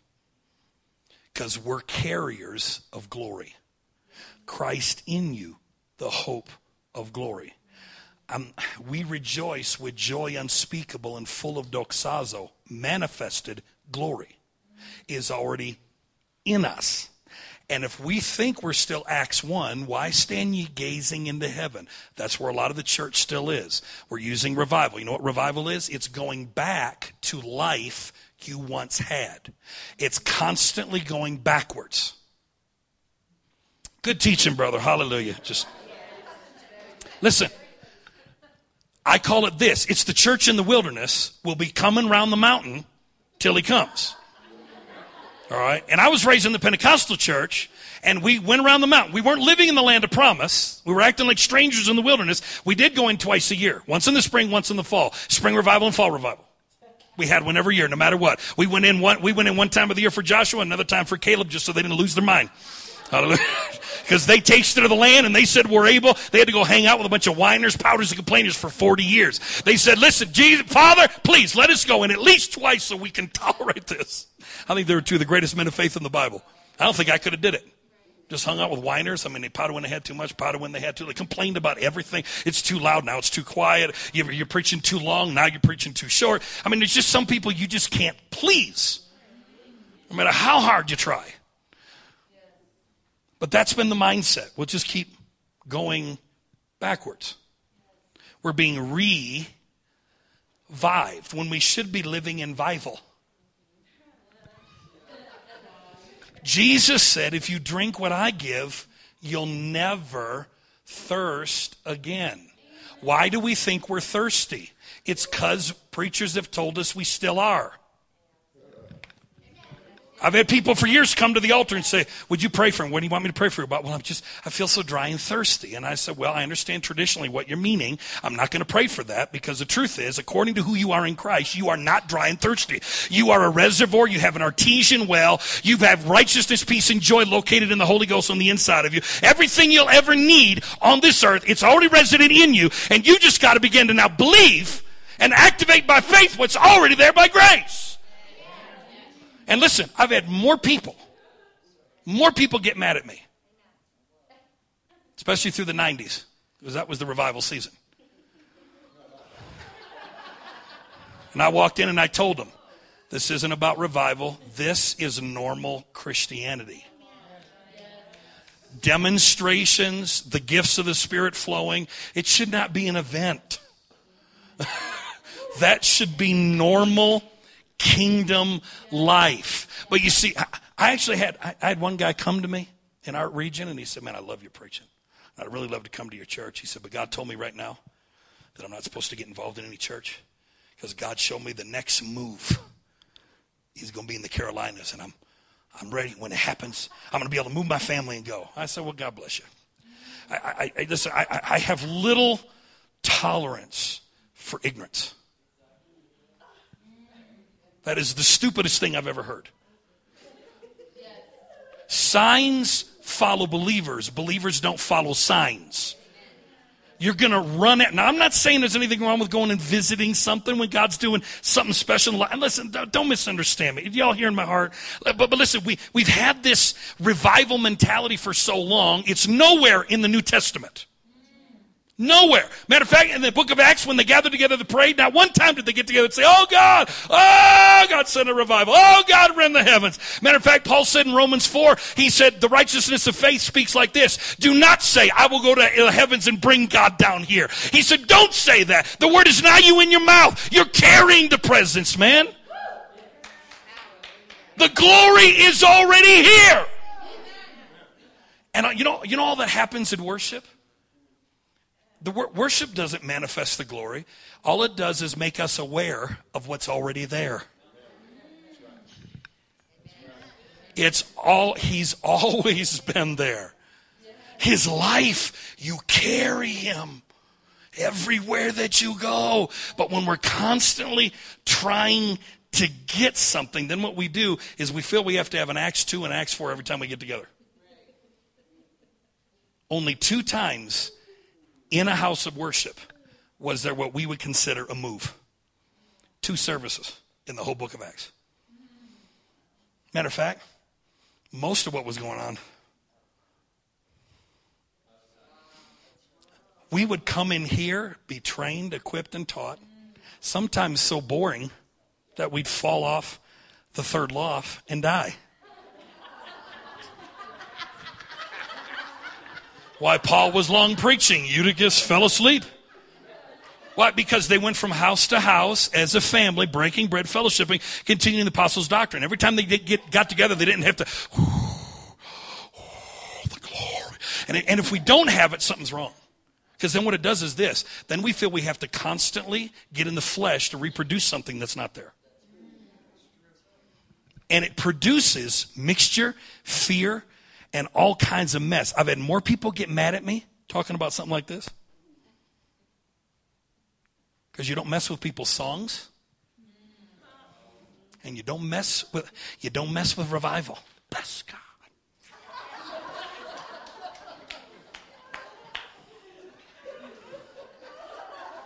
Now listen, I, I, do it with a lot more grace right now. Because listen, God's really you, you, listen. You better be glad I'm here at 45 and not 25 and 35. Trust me, because I'd have just shoved it down your throat and you wouldn't have received it. You wouldn't have, because God had to teach me. You can you can say the truth in such a manner that it's not received. You can speak the truth, but no one listens. Come on, you hear me? Because because of the way that you're doing it, and and and, man, when I was younger, I remember getting in places and everybody, you know, in the 90s, everybody singing, Anointing, fall on me. And, I, and, I'd get, and I'd get up and I'd say, Could I get one scripture and verse for that song? So the anointing doesn't fall, it flows. 1 John 3, you have an unction from the Holy One, and that anointing will teach you all things. It's not dropping out of the sky.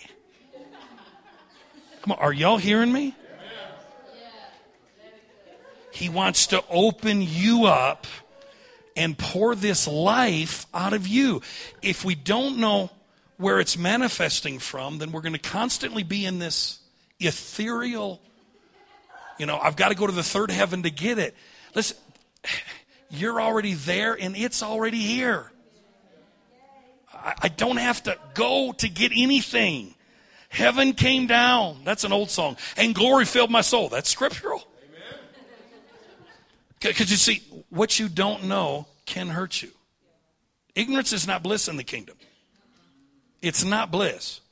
And, and, and if we don't have sound teaching and doctrine, see, being, being raised in the, in, the, in the Pentecostal charismatic church, you know, our favorite thing was it's better felt than telt. It was. That, that was our favorite saying. Brother, it's better felt than telt. Because we just want to feel the presence of God. And, and so we just feel the presence of God all, all, all the time. And, and, but most of our preaching was stupidity. It didn't make a lick of sense. It was full of mixture. It was full of confusion. And, and, and the people didn't know if, if God was there, if he was coming or going. Because we'd sing one minute, you know, oh, Holy, Holy Spirit, oh, come Holy Spirit. And the next minute we'd start teaching people the Holy Spirit's in them. And they're like, well, is he coming or is he going? Is, is he, is, is he, you know, is he here or isn't he? I mean, and, and, listen, James 1 says this a double minded man is unstable in all of his ways. One translation of that says a double covenanted man is unstable in all of his ways. He should think you receive nothing of the Lord. Because when you're double covenanted, you, you, you, we, we, do it in our songs all the time. We sing an old covenant song, then we sing a new covenant. We'll say, well, but it's scriptural. Yes, but wrong side of the cross.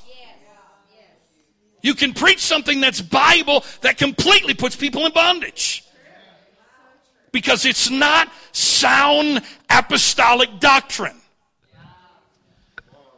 See, the more we know the Son, and the more we know we are sons in the Son, and the more we have impartation from, first of all, let me say this new covenant apostles and prophets. Because I've been around the old covenant ones, and they're, you know, they're the ones that, you know, Katrina was God's judgment. God sent Sandy to wipe that mess of Wall Street out. Living in a new covenant age, still acting like old covenant prophets. It's having everything sound. That's a four square city. That is a foundation that is firm. So that what happens now is anyone else that builds on the foundation, they build on that.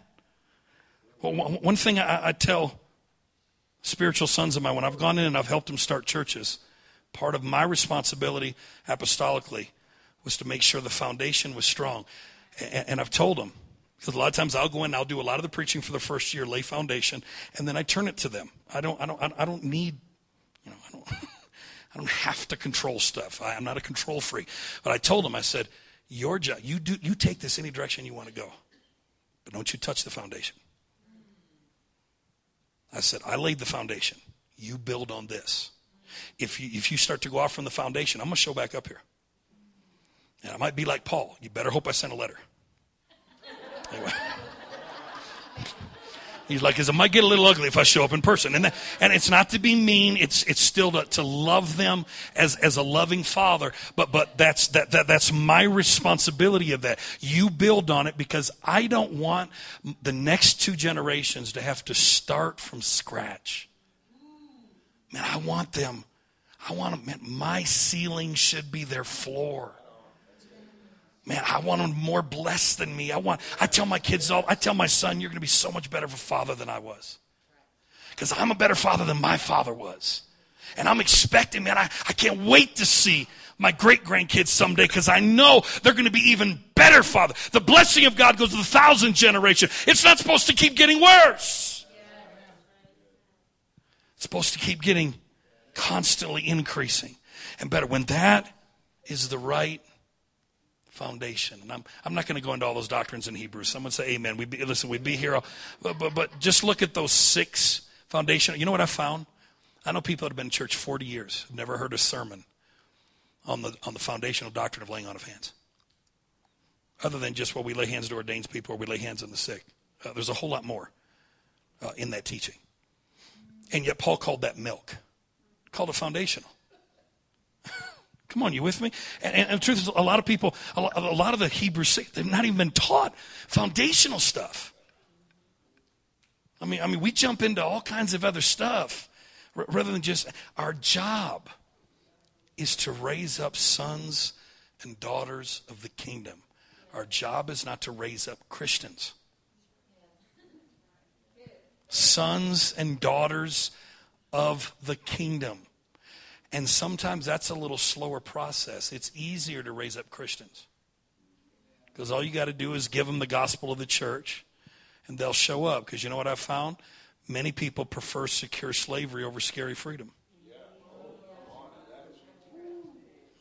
They prefer that.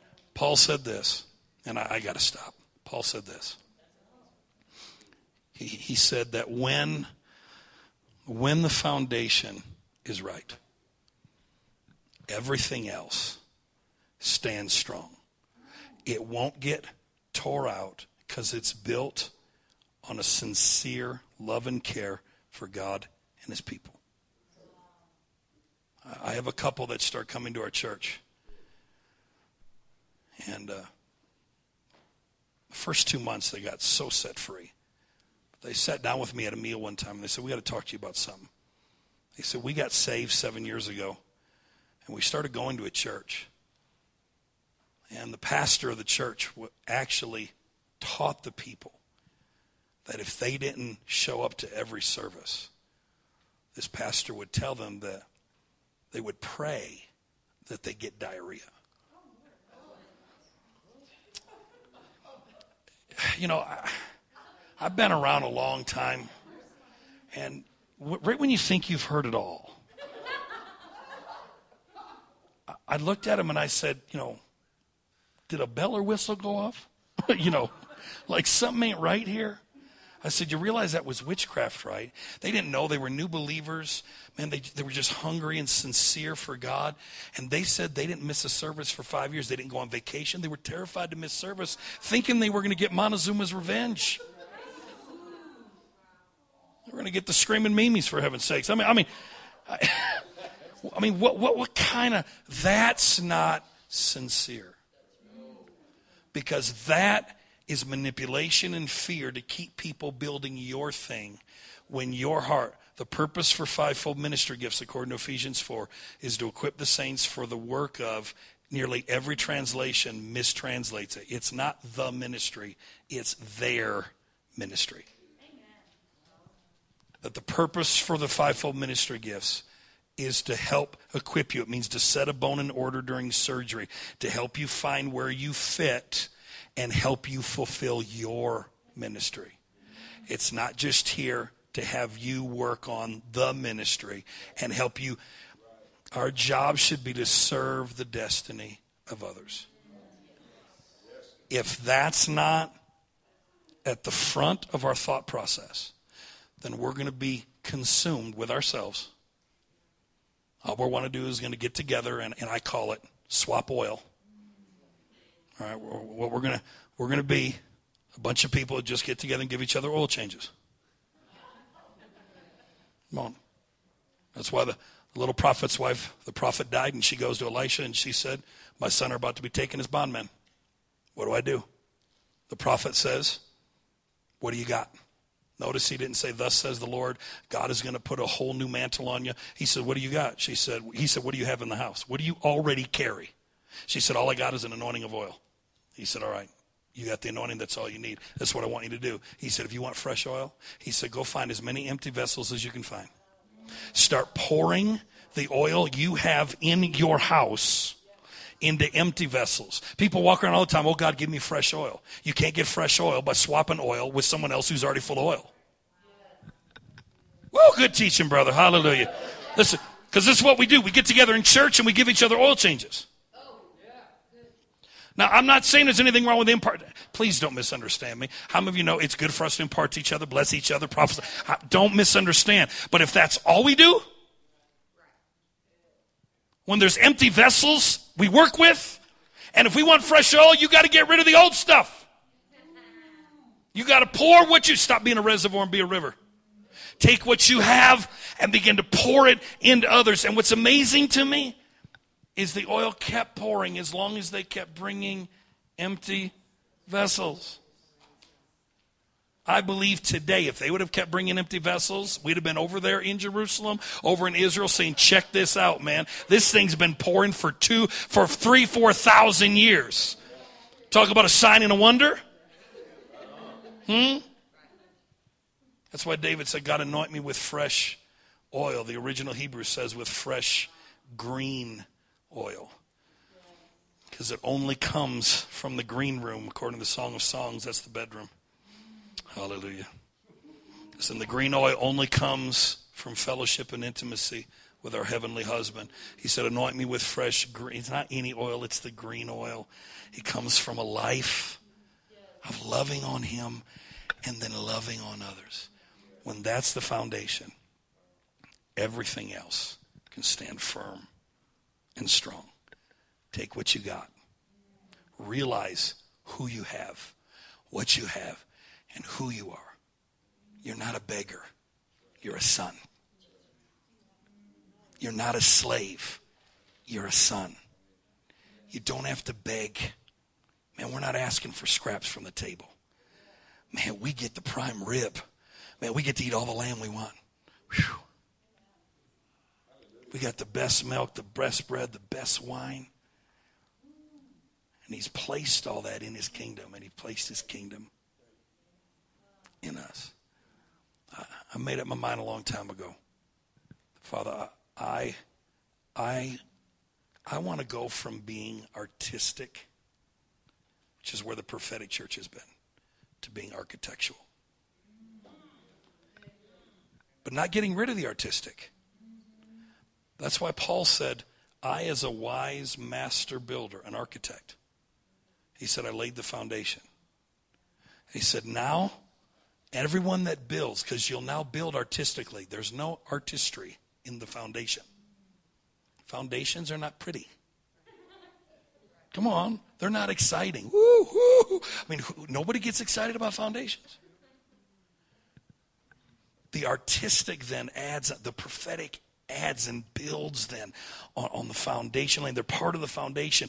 Pastors then, they paint another picture. Teachers can then paint this picture. Evangelists begin to make the beauty of what God has called. And then the saints, with all of the gifts in us, Lord have mercy. And it makes this incredible poem that comes together and makes a multifaceted incredible diamond that every time the light of the king reflects, we see a different clarity and a different cut and a different picture of who he really is. That's the heart of the master. That's what I want to see. How about you? Amen. Hallelujah. Stand on your feet, would you? Yeah, come play. Help me out there, man. I appreciate it. Father, I thank you tonight.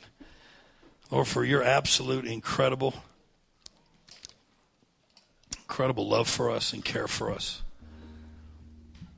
Lord, I thank you that truly in your presence is fullness of joy. And at your right hand, Lord, the pleasures forevermore is, is in Christ. Uh, all we've got to know is that, that we're in the same seat. We're not going to die someday and go to the seat. When we die, our soul just gets connected with where our spirit already is. Already seated with you. We're in you. We're it's a land flowing with milk and honey. There's no lack. It's full of righteousness. It's full of peace. It's full of joy. It's full of gifts. It's full of wine. It's full of bread. Thank you for the awesomeness of your kingdom reveal afresh to us. Lord, I thank you for everything that you've already started in this ministry. And Lord, the things that you've started in the hearts of all your people. There's there's foundation that's already been being laid, Lord. I'm I'm I'm not here to root anything up. I'm I'm just here to add to, just to encourage and, and, and strengthen. And I, I ask that you just absolutely Reveal yourself to each of us tonight. Show us the white haired Jesus. Give us a fresh glimpse of the new covenant Jesus. And then give us a glimpse truly of who we are in you. And give us a glimpse of the ministry of you as the chief apostle You are the apostle. You are the prophet. And the spirit of prophecy is the testimony of Jesus. It's still about you, always has been about you. Quicken in us doctrine that's already been set in us and reveal it. Let it come alive. Lamb of God, open up the book to us. We are that book, living epistles written and read of all men. Now open us up and Lamb of God, reveal, reveal the book. Reveal the life that's only you and only you are. We bless you. We bless you, Father. We bless you. Come on, everybody, lift your hands, would you? We bless you tonight, Father. We magnify you. We worship you for all of your awesomeness, all of your glory, all of your might. We bless you. We bless you. We bless you. Worship you. Father, help us to just be aware of what's already there. We're not having to go get into something, the something has already got into us. We're not having to try to go into, get into your presence. Your presence has already got in us. We just want to release it out. We don't want to tie your presence up in us. You're already there. Just get loose in the temple. Untie every everything tied up in us so there can be a release. We worship you, Father. We worship you, Father. In the name of Jesus. Now, I want you to just keep worshiping. I, I need to bring it down just a hair. I, I need to keep playing, though. Thank you. I, I need to release a couple things first, and then we're going to shift in another direction.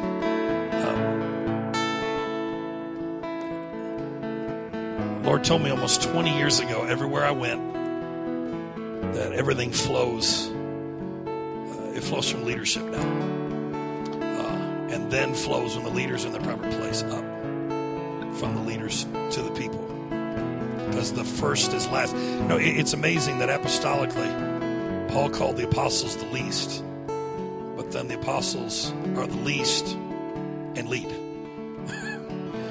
so it's like, it's like, they're the least, but at the same time they're the leader. Anyway, that's why the first is last and the last is first. And the word, the word first there actually is the slave. The fir, or the la, the word last. The first is the, the slave, and the slave is the first. It's called being a bond slave. But I, I, I heard this. Uh, I heard this one thing a week ago, and this afternoon, uh, after talking with you, the Holy Spirit uh, said this, and extremely clear to me. I, will tell you uh, what I saw is I saw the valley of dry bones. And in the valley of dry bones, there was first a, a, a first a wind began to flow. And what God's been doing in here, it's a fresh wind. Uh, God stirred something uh, in your hearts to be able to do something new and fresh. It, it, took a minute, it took a season, but but but you stepped out by faith. Both of you stepped out by faith. But then the scripture says that after the wind began to blow, that then it said that there was this valley full of bones, and the bones began to rattle and shake and it said bone began to go to bone. It's actually translated in the Hebrew, bone began to go to its bones.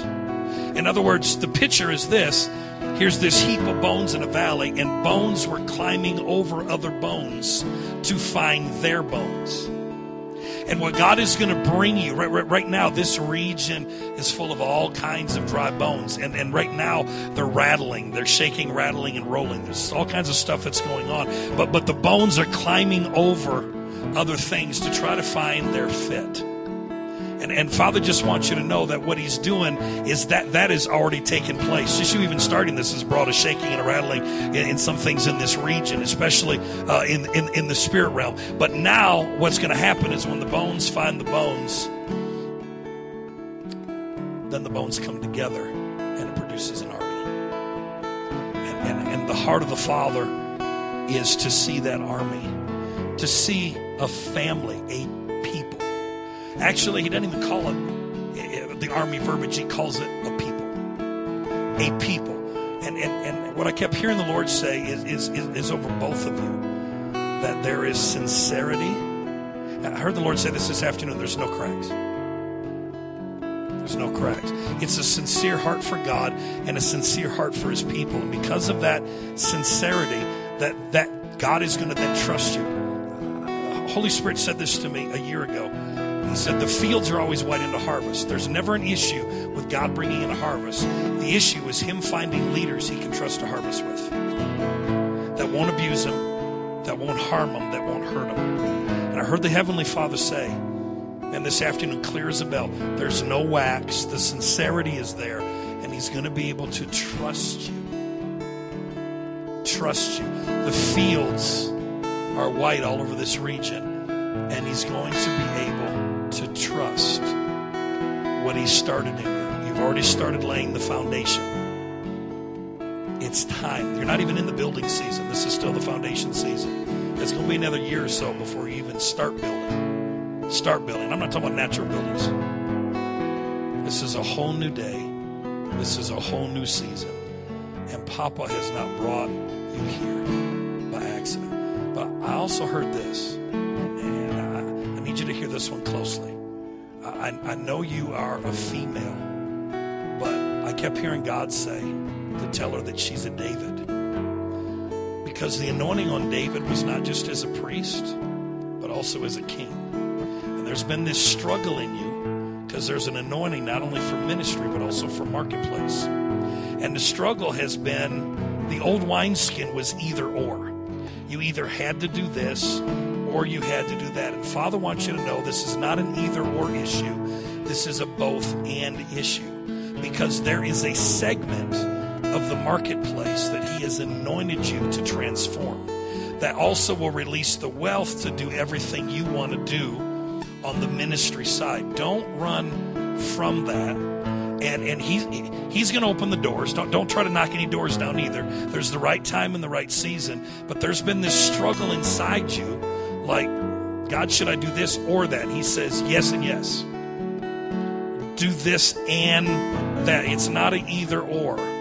It's a both and. Not, not to consume your time, because there, there, there's simple little things that He's put in you that, that, that, can produce some stuff. But He didn't He didn't walk you through your training period throw it all to the curb. Uh, to just do one thing. It, it, it's it's an anointing for both. Everybody, stretch your hands toward them, would you, Father? I just speak life over this woman of God. Thank you, Father, for her leadership. I, I ask, Lord, that everything in her, Lord, you just activate it in a whole fresh way. Lord, you you declare, Paul, Paul said, I, I want to come that I might impart spiritual gift. It wasn't putting something in, it was just pulling out. And Father, I thank you for the anointing that you place, Father, not only on this woman of God, but Father, on this man of God. Father, I thank you that this is this is a rock of stability. I, I thank you, Father, that this is as I, as I as I declared this afternoon, this is this is the discerner of the house. This is this is a strength. This is this is a, a, a Peter. This is a stone. This is this is a rock. There is a solidness and there is a, a, a clarity that God has placed. Father, I thank you for it that you brought them together not by accident, but Father, with divine purpose in mind. And Father, I just thank you. I thank you for what you started. I thank you now, Father, for that foundation. That foundation. That foundation getting firmer and stronger and increasing and growing. Father, I just release that over them. And Father, I, I just, I keep hearing this for the house corporately. Heavenly Father wants you to know that this house is his son and who he is well pleased. Father affirms, Father affirms that you are not a bastard, you are not an orphan, you are not a rebellious son.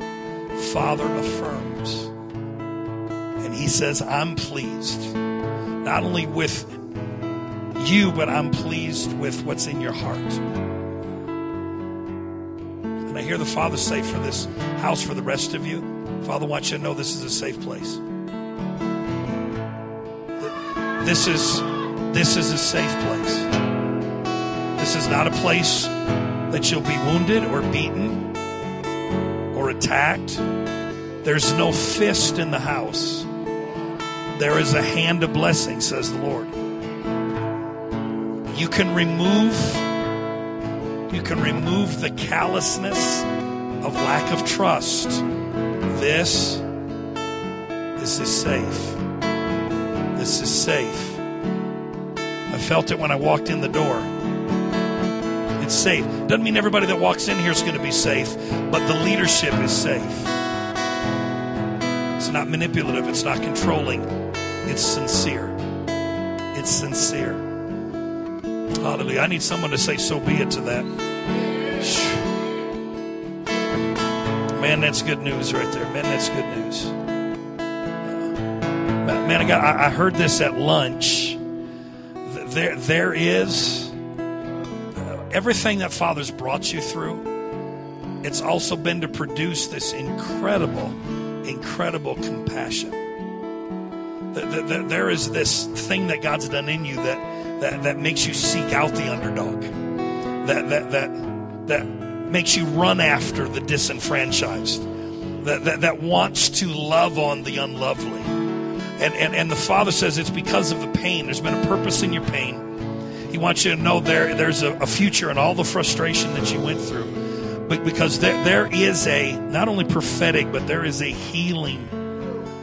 And there, there, there, there, there, there has been this desire in you, this desire in you to empty out hospitals. There's been this passion in you to just to do radical things that other people would say he's crazy, he out, he's out of his mind. He, Galen's lost it. Who does he think he is? I know who he used to be and where he came from, but Father says from this day on, there's going to be a fresh activation. Come on, everybody, stretch your hands this way. Father, I call those gifts, that manifestation of the Holy Spirit, I call, Father, healing, miracles, virtue, flowing, flowing. Father, flowing, flowing. I, I decree that, Father, from this night on, it, it, it's going to be different. It's always been there.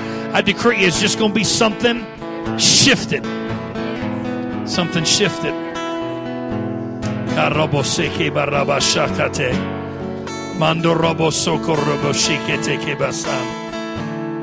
Mende rabasako robo shakate ke bastan. Father, I thank you.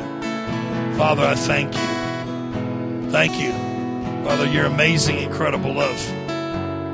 Your amazing, incredible love. Uh, this has already started to happen to you make sure you keep next to your bed. Uh, whether it whether it's an iPhone, an iPad, an MP3, because uh, he, he, he's going to start manifesting through you in the night season. And, and, and listen close, uh, I keep hearing this: sing unto the Lord a new song. But, but listen close, because you need to hear this. This is very important the new song is not necessarily about a brand new song. That scripture in, in the book of Psalm, it says this Sing of the Lord a new song. Let the children of Zion, not Sinai, let the children of Zion sing aloud in their bed. It's a new covenant song. It, it, it's not an old covenant song. It's not a song mixed with law. It's a song affirming how Father now sees his people. And there is a whole new sound of affirmation that is coming out of the body of Christ. It's, it's a new song. It's going to have a new sound. It's going to resonate in the hearts and minds of complete unbelievers. And there's a new sound he's placed in you, son. And Father wants you to know that you're better than you're acting. You're better than you think you are. You're better than what happened yesterday. You're better than what happened on the way here. You're better than what happened last month. Father is affirming you over and over. And the more you see his face, he's going to begin to release a sound that is going to be sung not just in these mountains, but there's going to be a sound that is going to be sung in the nations, declares the Lord. Come on, everybody, stretch your hands this way. Father, I, I, decree that. Father, that, that, that minstrel and that psalmist, Father, that prophetic anointing that you placed on the inside of him, Lord, I thank you that it's already there. I just call it activated. Father, I, I decree from this night on, I, I decree the song of the Lord flowing freely. No hindering, no hindering, no hindering, no hindering, no hindering, Father, in the name of Jesus. Father, in the name of Jesus. In the name of Jesus. Father, I, I decree it. I decree it. Uh, what's your name, sis? Fran. Fran? Is it Fran? Fran? Fran? Oh, Francine. All right. Help me out again, man. So I keep that minstrel. It'll help me. It'll help me. I understand you stop for a minute, but just stick with me. Come on, we're supposed to be naturally supernatural. This ain't supposed to be spooky. Sometimes, we try to get so mystical that everybody thinks, wow, aren't they something? No, no. This ain't about whether I'm anything. He's something. Because a gift should not draw you to the man, it should draw you to Christ. I don't want it to be a show. Come on, worship. Turns into a show. I'm going to go get something to eat.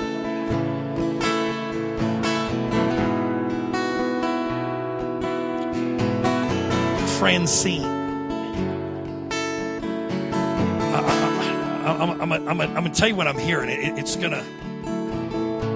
You know how what I love about the word of the Lord is God speaks to us uh, also in a way not only that we can understand, but also almost in a way that we would put it. You know what I mean? Like when he talks to me, he talks in my verbiage. You know, he talks in my tongues. You know, the Gospel of Jamie. He talks in my verbiage, and and and uh, I, I, don't want to offend anybody with this. I'm just going. I'm, I'm telling you that what I'm hearing. Uh, I, I, I, keep seeing. Uh, there's a passage of scripture uh, where David was going to go out to battle, and God said to him, He said, I, I don't want you to go out into battle till you see the moving in the tops of the mulberry trees. But he said this, what I'm what I got he said what the word of the Lord is, what I'm going to do for you, he said, is I'm going to bring forth, he said, a breaking forth of mighty rushing waters. He said, I, am gonna I'm gonna release something, and, and it's actually translated there. Uh, uh, the word breaking forth gives a picture of a dam. All right, so like there's been a dam and there's full of water, a reservoir, and all of a sudden the dam is removed or God breaks through the dam. And I, am just telling you what I keep hearing the Lord say. There's some things you've been believing for, and a father says he's getting ready to give you a damn breakthrough. Hallelujah. I, I, and, and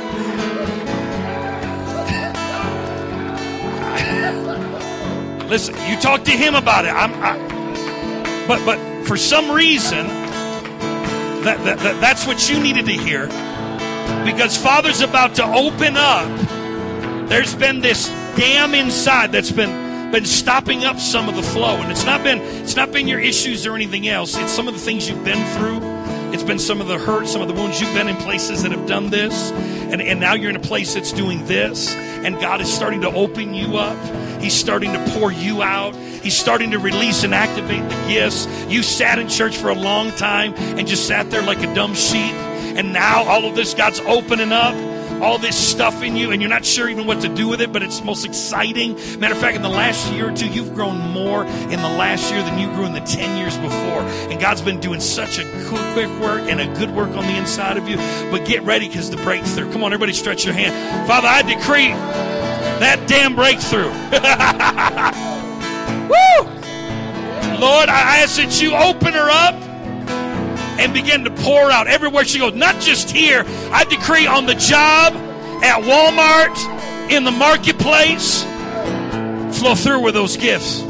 Words of wisdom, words of knowledge. Father, prophetic flow. Thank you, Father.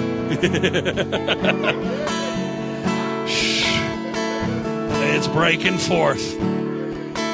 I decree it over her. Father, in the name of Jesus. In the name of Jesus. In the name of Jesus. Uh, uh, sir, would you come here a minute?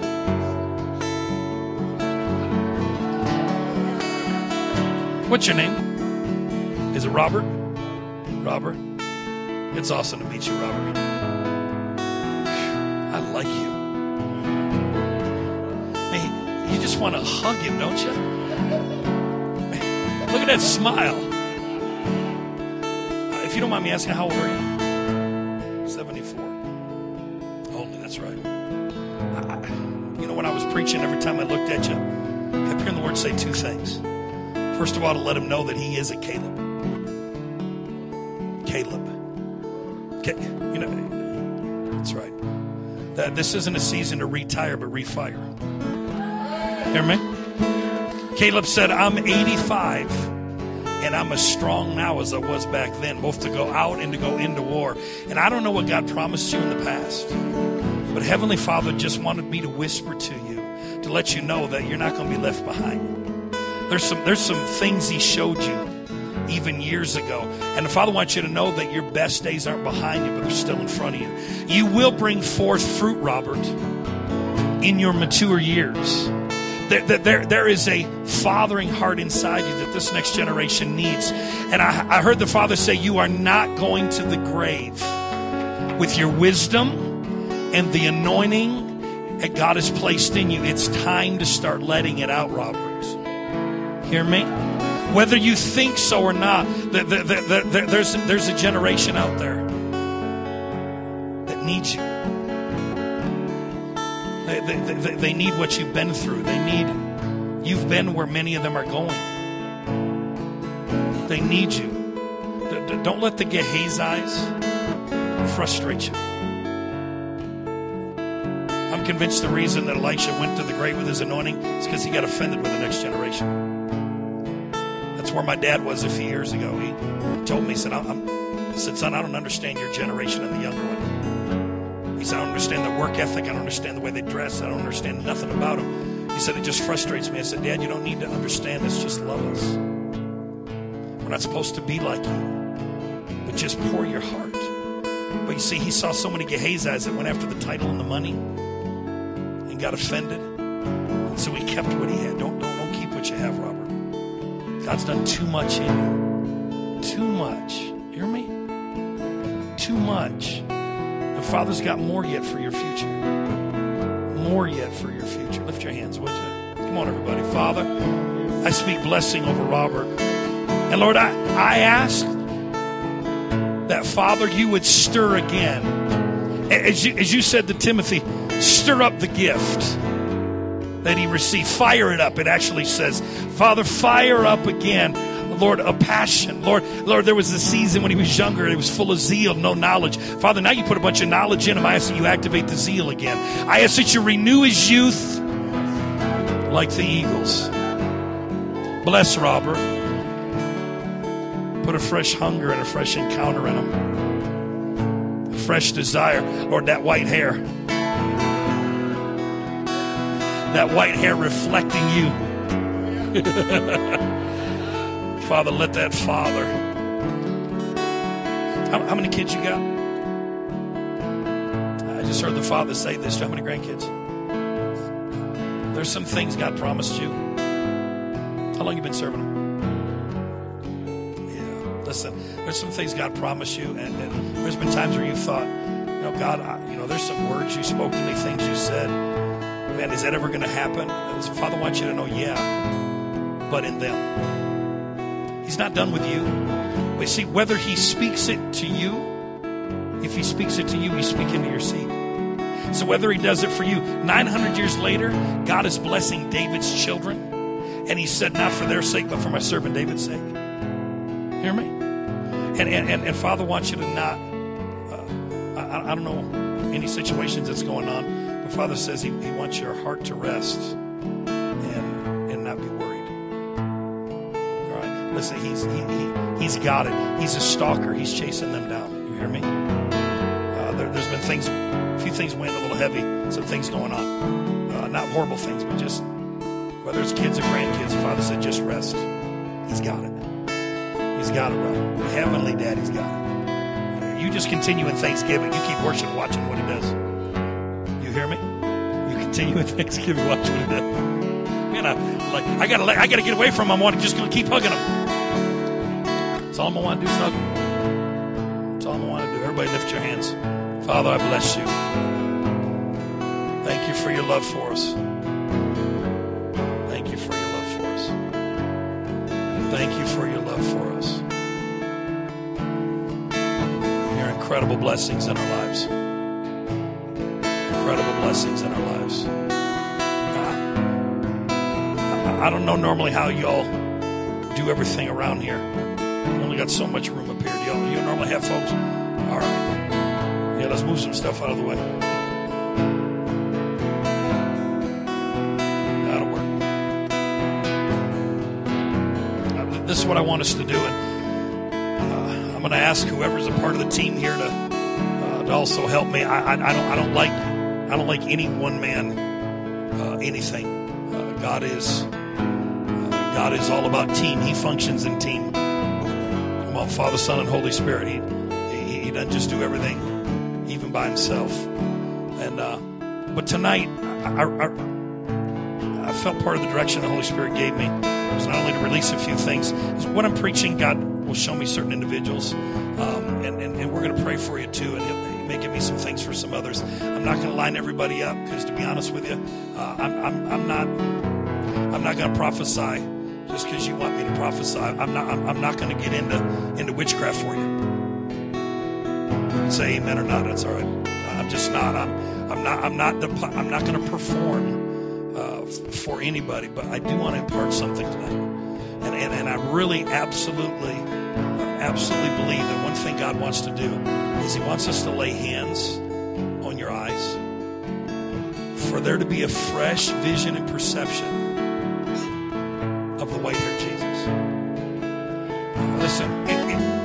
anything over the last year, I have been praying John 3 every day over my life. It is not yet, King James says, appeared. That's why most people threw that scripture into the second coming. It's not what it means at all. It has not yet been revealed what we shall be. But when He, who, the resurrected Savior, is revealed, that means I need a continual revelation. I can't live on one revelation of Him. When He is revealed, I'll be like Him. And then I'll see Him as He is, not as He was, as He is. Right now, seated at the right hand of the Father, full of glory, full of majesty. I not only come to a cross and, and, and thank Him for what He finished, but I don't stay at the cross. I've now ascended. It's the ascended life, not just the crucified life. I'm now seated with Him in heavenly places, far above principalities, far above powers. That's why, listen, I don't have any time running around attacking principalities and powers. They're under my feet. I don't need to come up to the mountains to get them. The last two years, I've been flying into places to preach. And I'll get up on a Sunday or wherever I'm there, and I'll say, Man, on my flight in here, on my flight in here, I, man, God showed me clear as a bell the ruling spirit over the region. I ears start perking up. I said, How many want to know the ruling spirit over this region? I said, Are you ready? The Holy Spirit.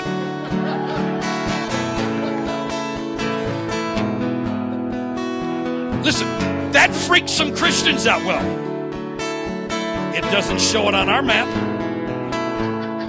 On our map, we see all the demons. I walked into a church one time, they had mapped out their whole county, and everything was full of red dots. And I said, Can anybody show me where Jesus lives around here? Because that's where I'll move to. Listen, sometimes we get caught up. Why are you trying to resurrect what Jesus took care of? He spoiled Prince of. There is no Prince of Persia blocking your prayers. We're not living in the old covenant. You've got direct access. You're already there. And all we need is a fresh unveiling to see Him in a new manner. So, do you have any? Is there any oil? Where's the oil at? Slap it on you.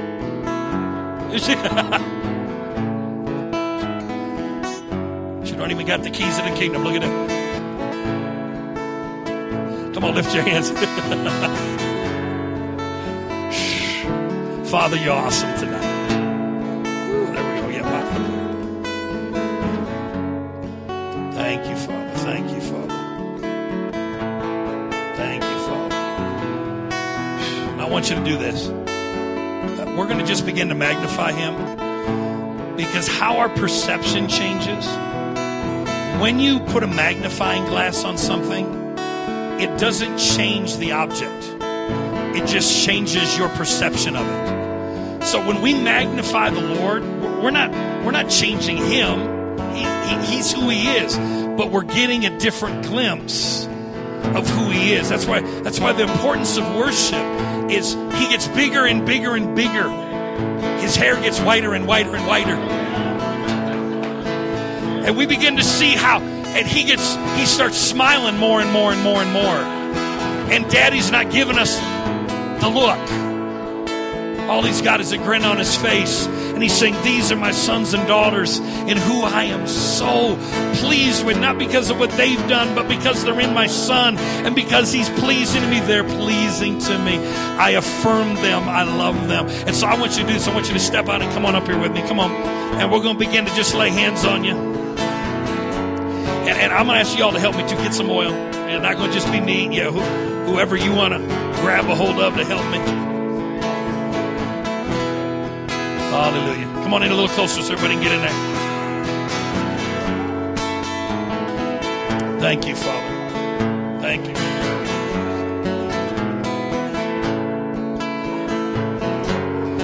If you want to go that way, if you guys want to go that way, I'll, I'll run. I'll, I'll run right up the middle. How's that? This is what we're going to do. Listen. Listen, just a minute. This is what we're going to do. I know. I, I like him. First time I met him, I said, Lord have mercy. No, watch. I, I want us to get, I want us, first of all, to get in a receiving position. Come on, lift those hands. And listen, that's this way. Put your hands like this. You're not striving to grab something. Your children saying, Dad, Dad. Daddy, I thank you that everything, it's your good pleasure to give me the kingdom. You're not holding out on me. No good thing will you withhold from me. And I receive everything you have. And what we're going to do is we're just going to begin to anoint your eyes. And we're, and we're going to pray over you and ask that God give you a fresh glimpse, a fresh revelation. And, and, and whatever God wants to do from words or, or gifts, that listen, just uh, let the Holy Spirit do what it does. So come on, everybody. I want you to close your eyes, though, because this is not naturally discerned. We walk by faith, not by sight. It's just spiritually understood. I believe tonight He wants to give some people some visions. He wants to give you some clarity and open up some things that have been locked up inside you in the name of Jesus. And whatever's on you to sing, go on ahead and sing it. Everybody receive. Go ahead, and start laying hands.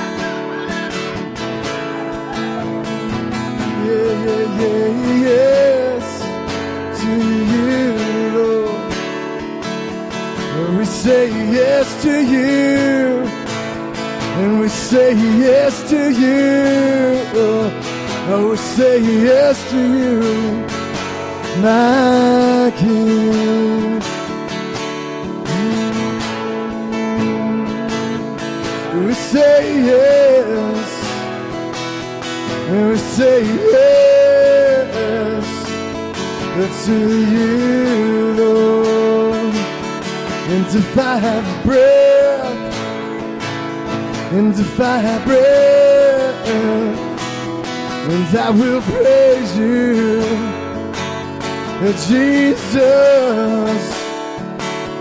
And if I have breath, and if I have breath, and I will praise you, Jesus. And up on the mountain, uh, down in the valley, oh, you have my up on the mountain, uh, down in the valley low. You have my heart. And this I know with my hand in yours, you will lead me over the mountain, through the valley to your fountains that never run dry. Yes, I know with my hand in yours, you will lead me over the mountain, through the valley to your fountains that never run dry. Singing, oh, oh, oh, oh, oh,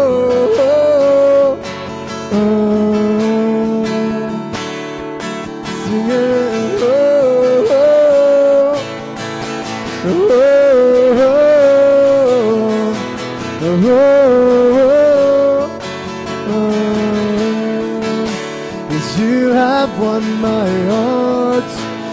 You have won my heart. You have won my heart. Oh, yes, you have won my heart. You have won my heart. You have won my heart. Oh, through every trial and tribulation on this journey of my soul can be the vision that holds my eyes to your throne. Through every trial and tribulation on this journey of my soul can be the vision that holds my eyes to your throne singing, oh, oh. oh.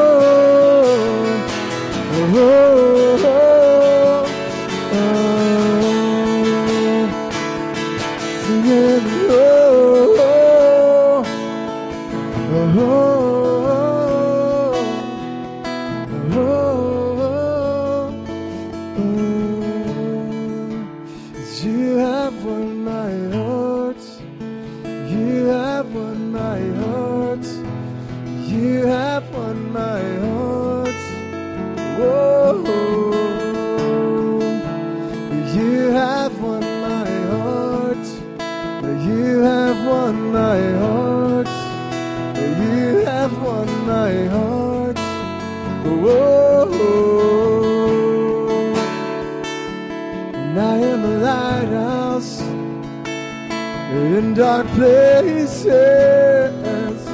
because your fire it burns in me and I am a lighthouse uh, in dark places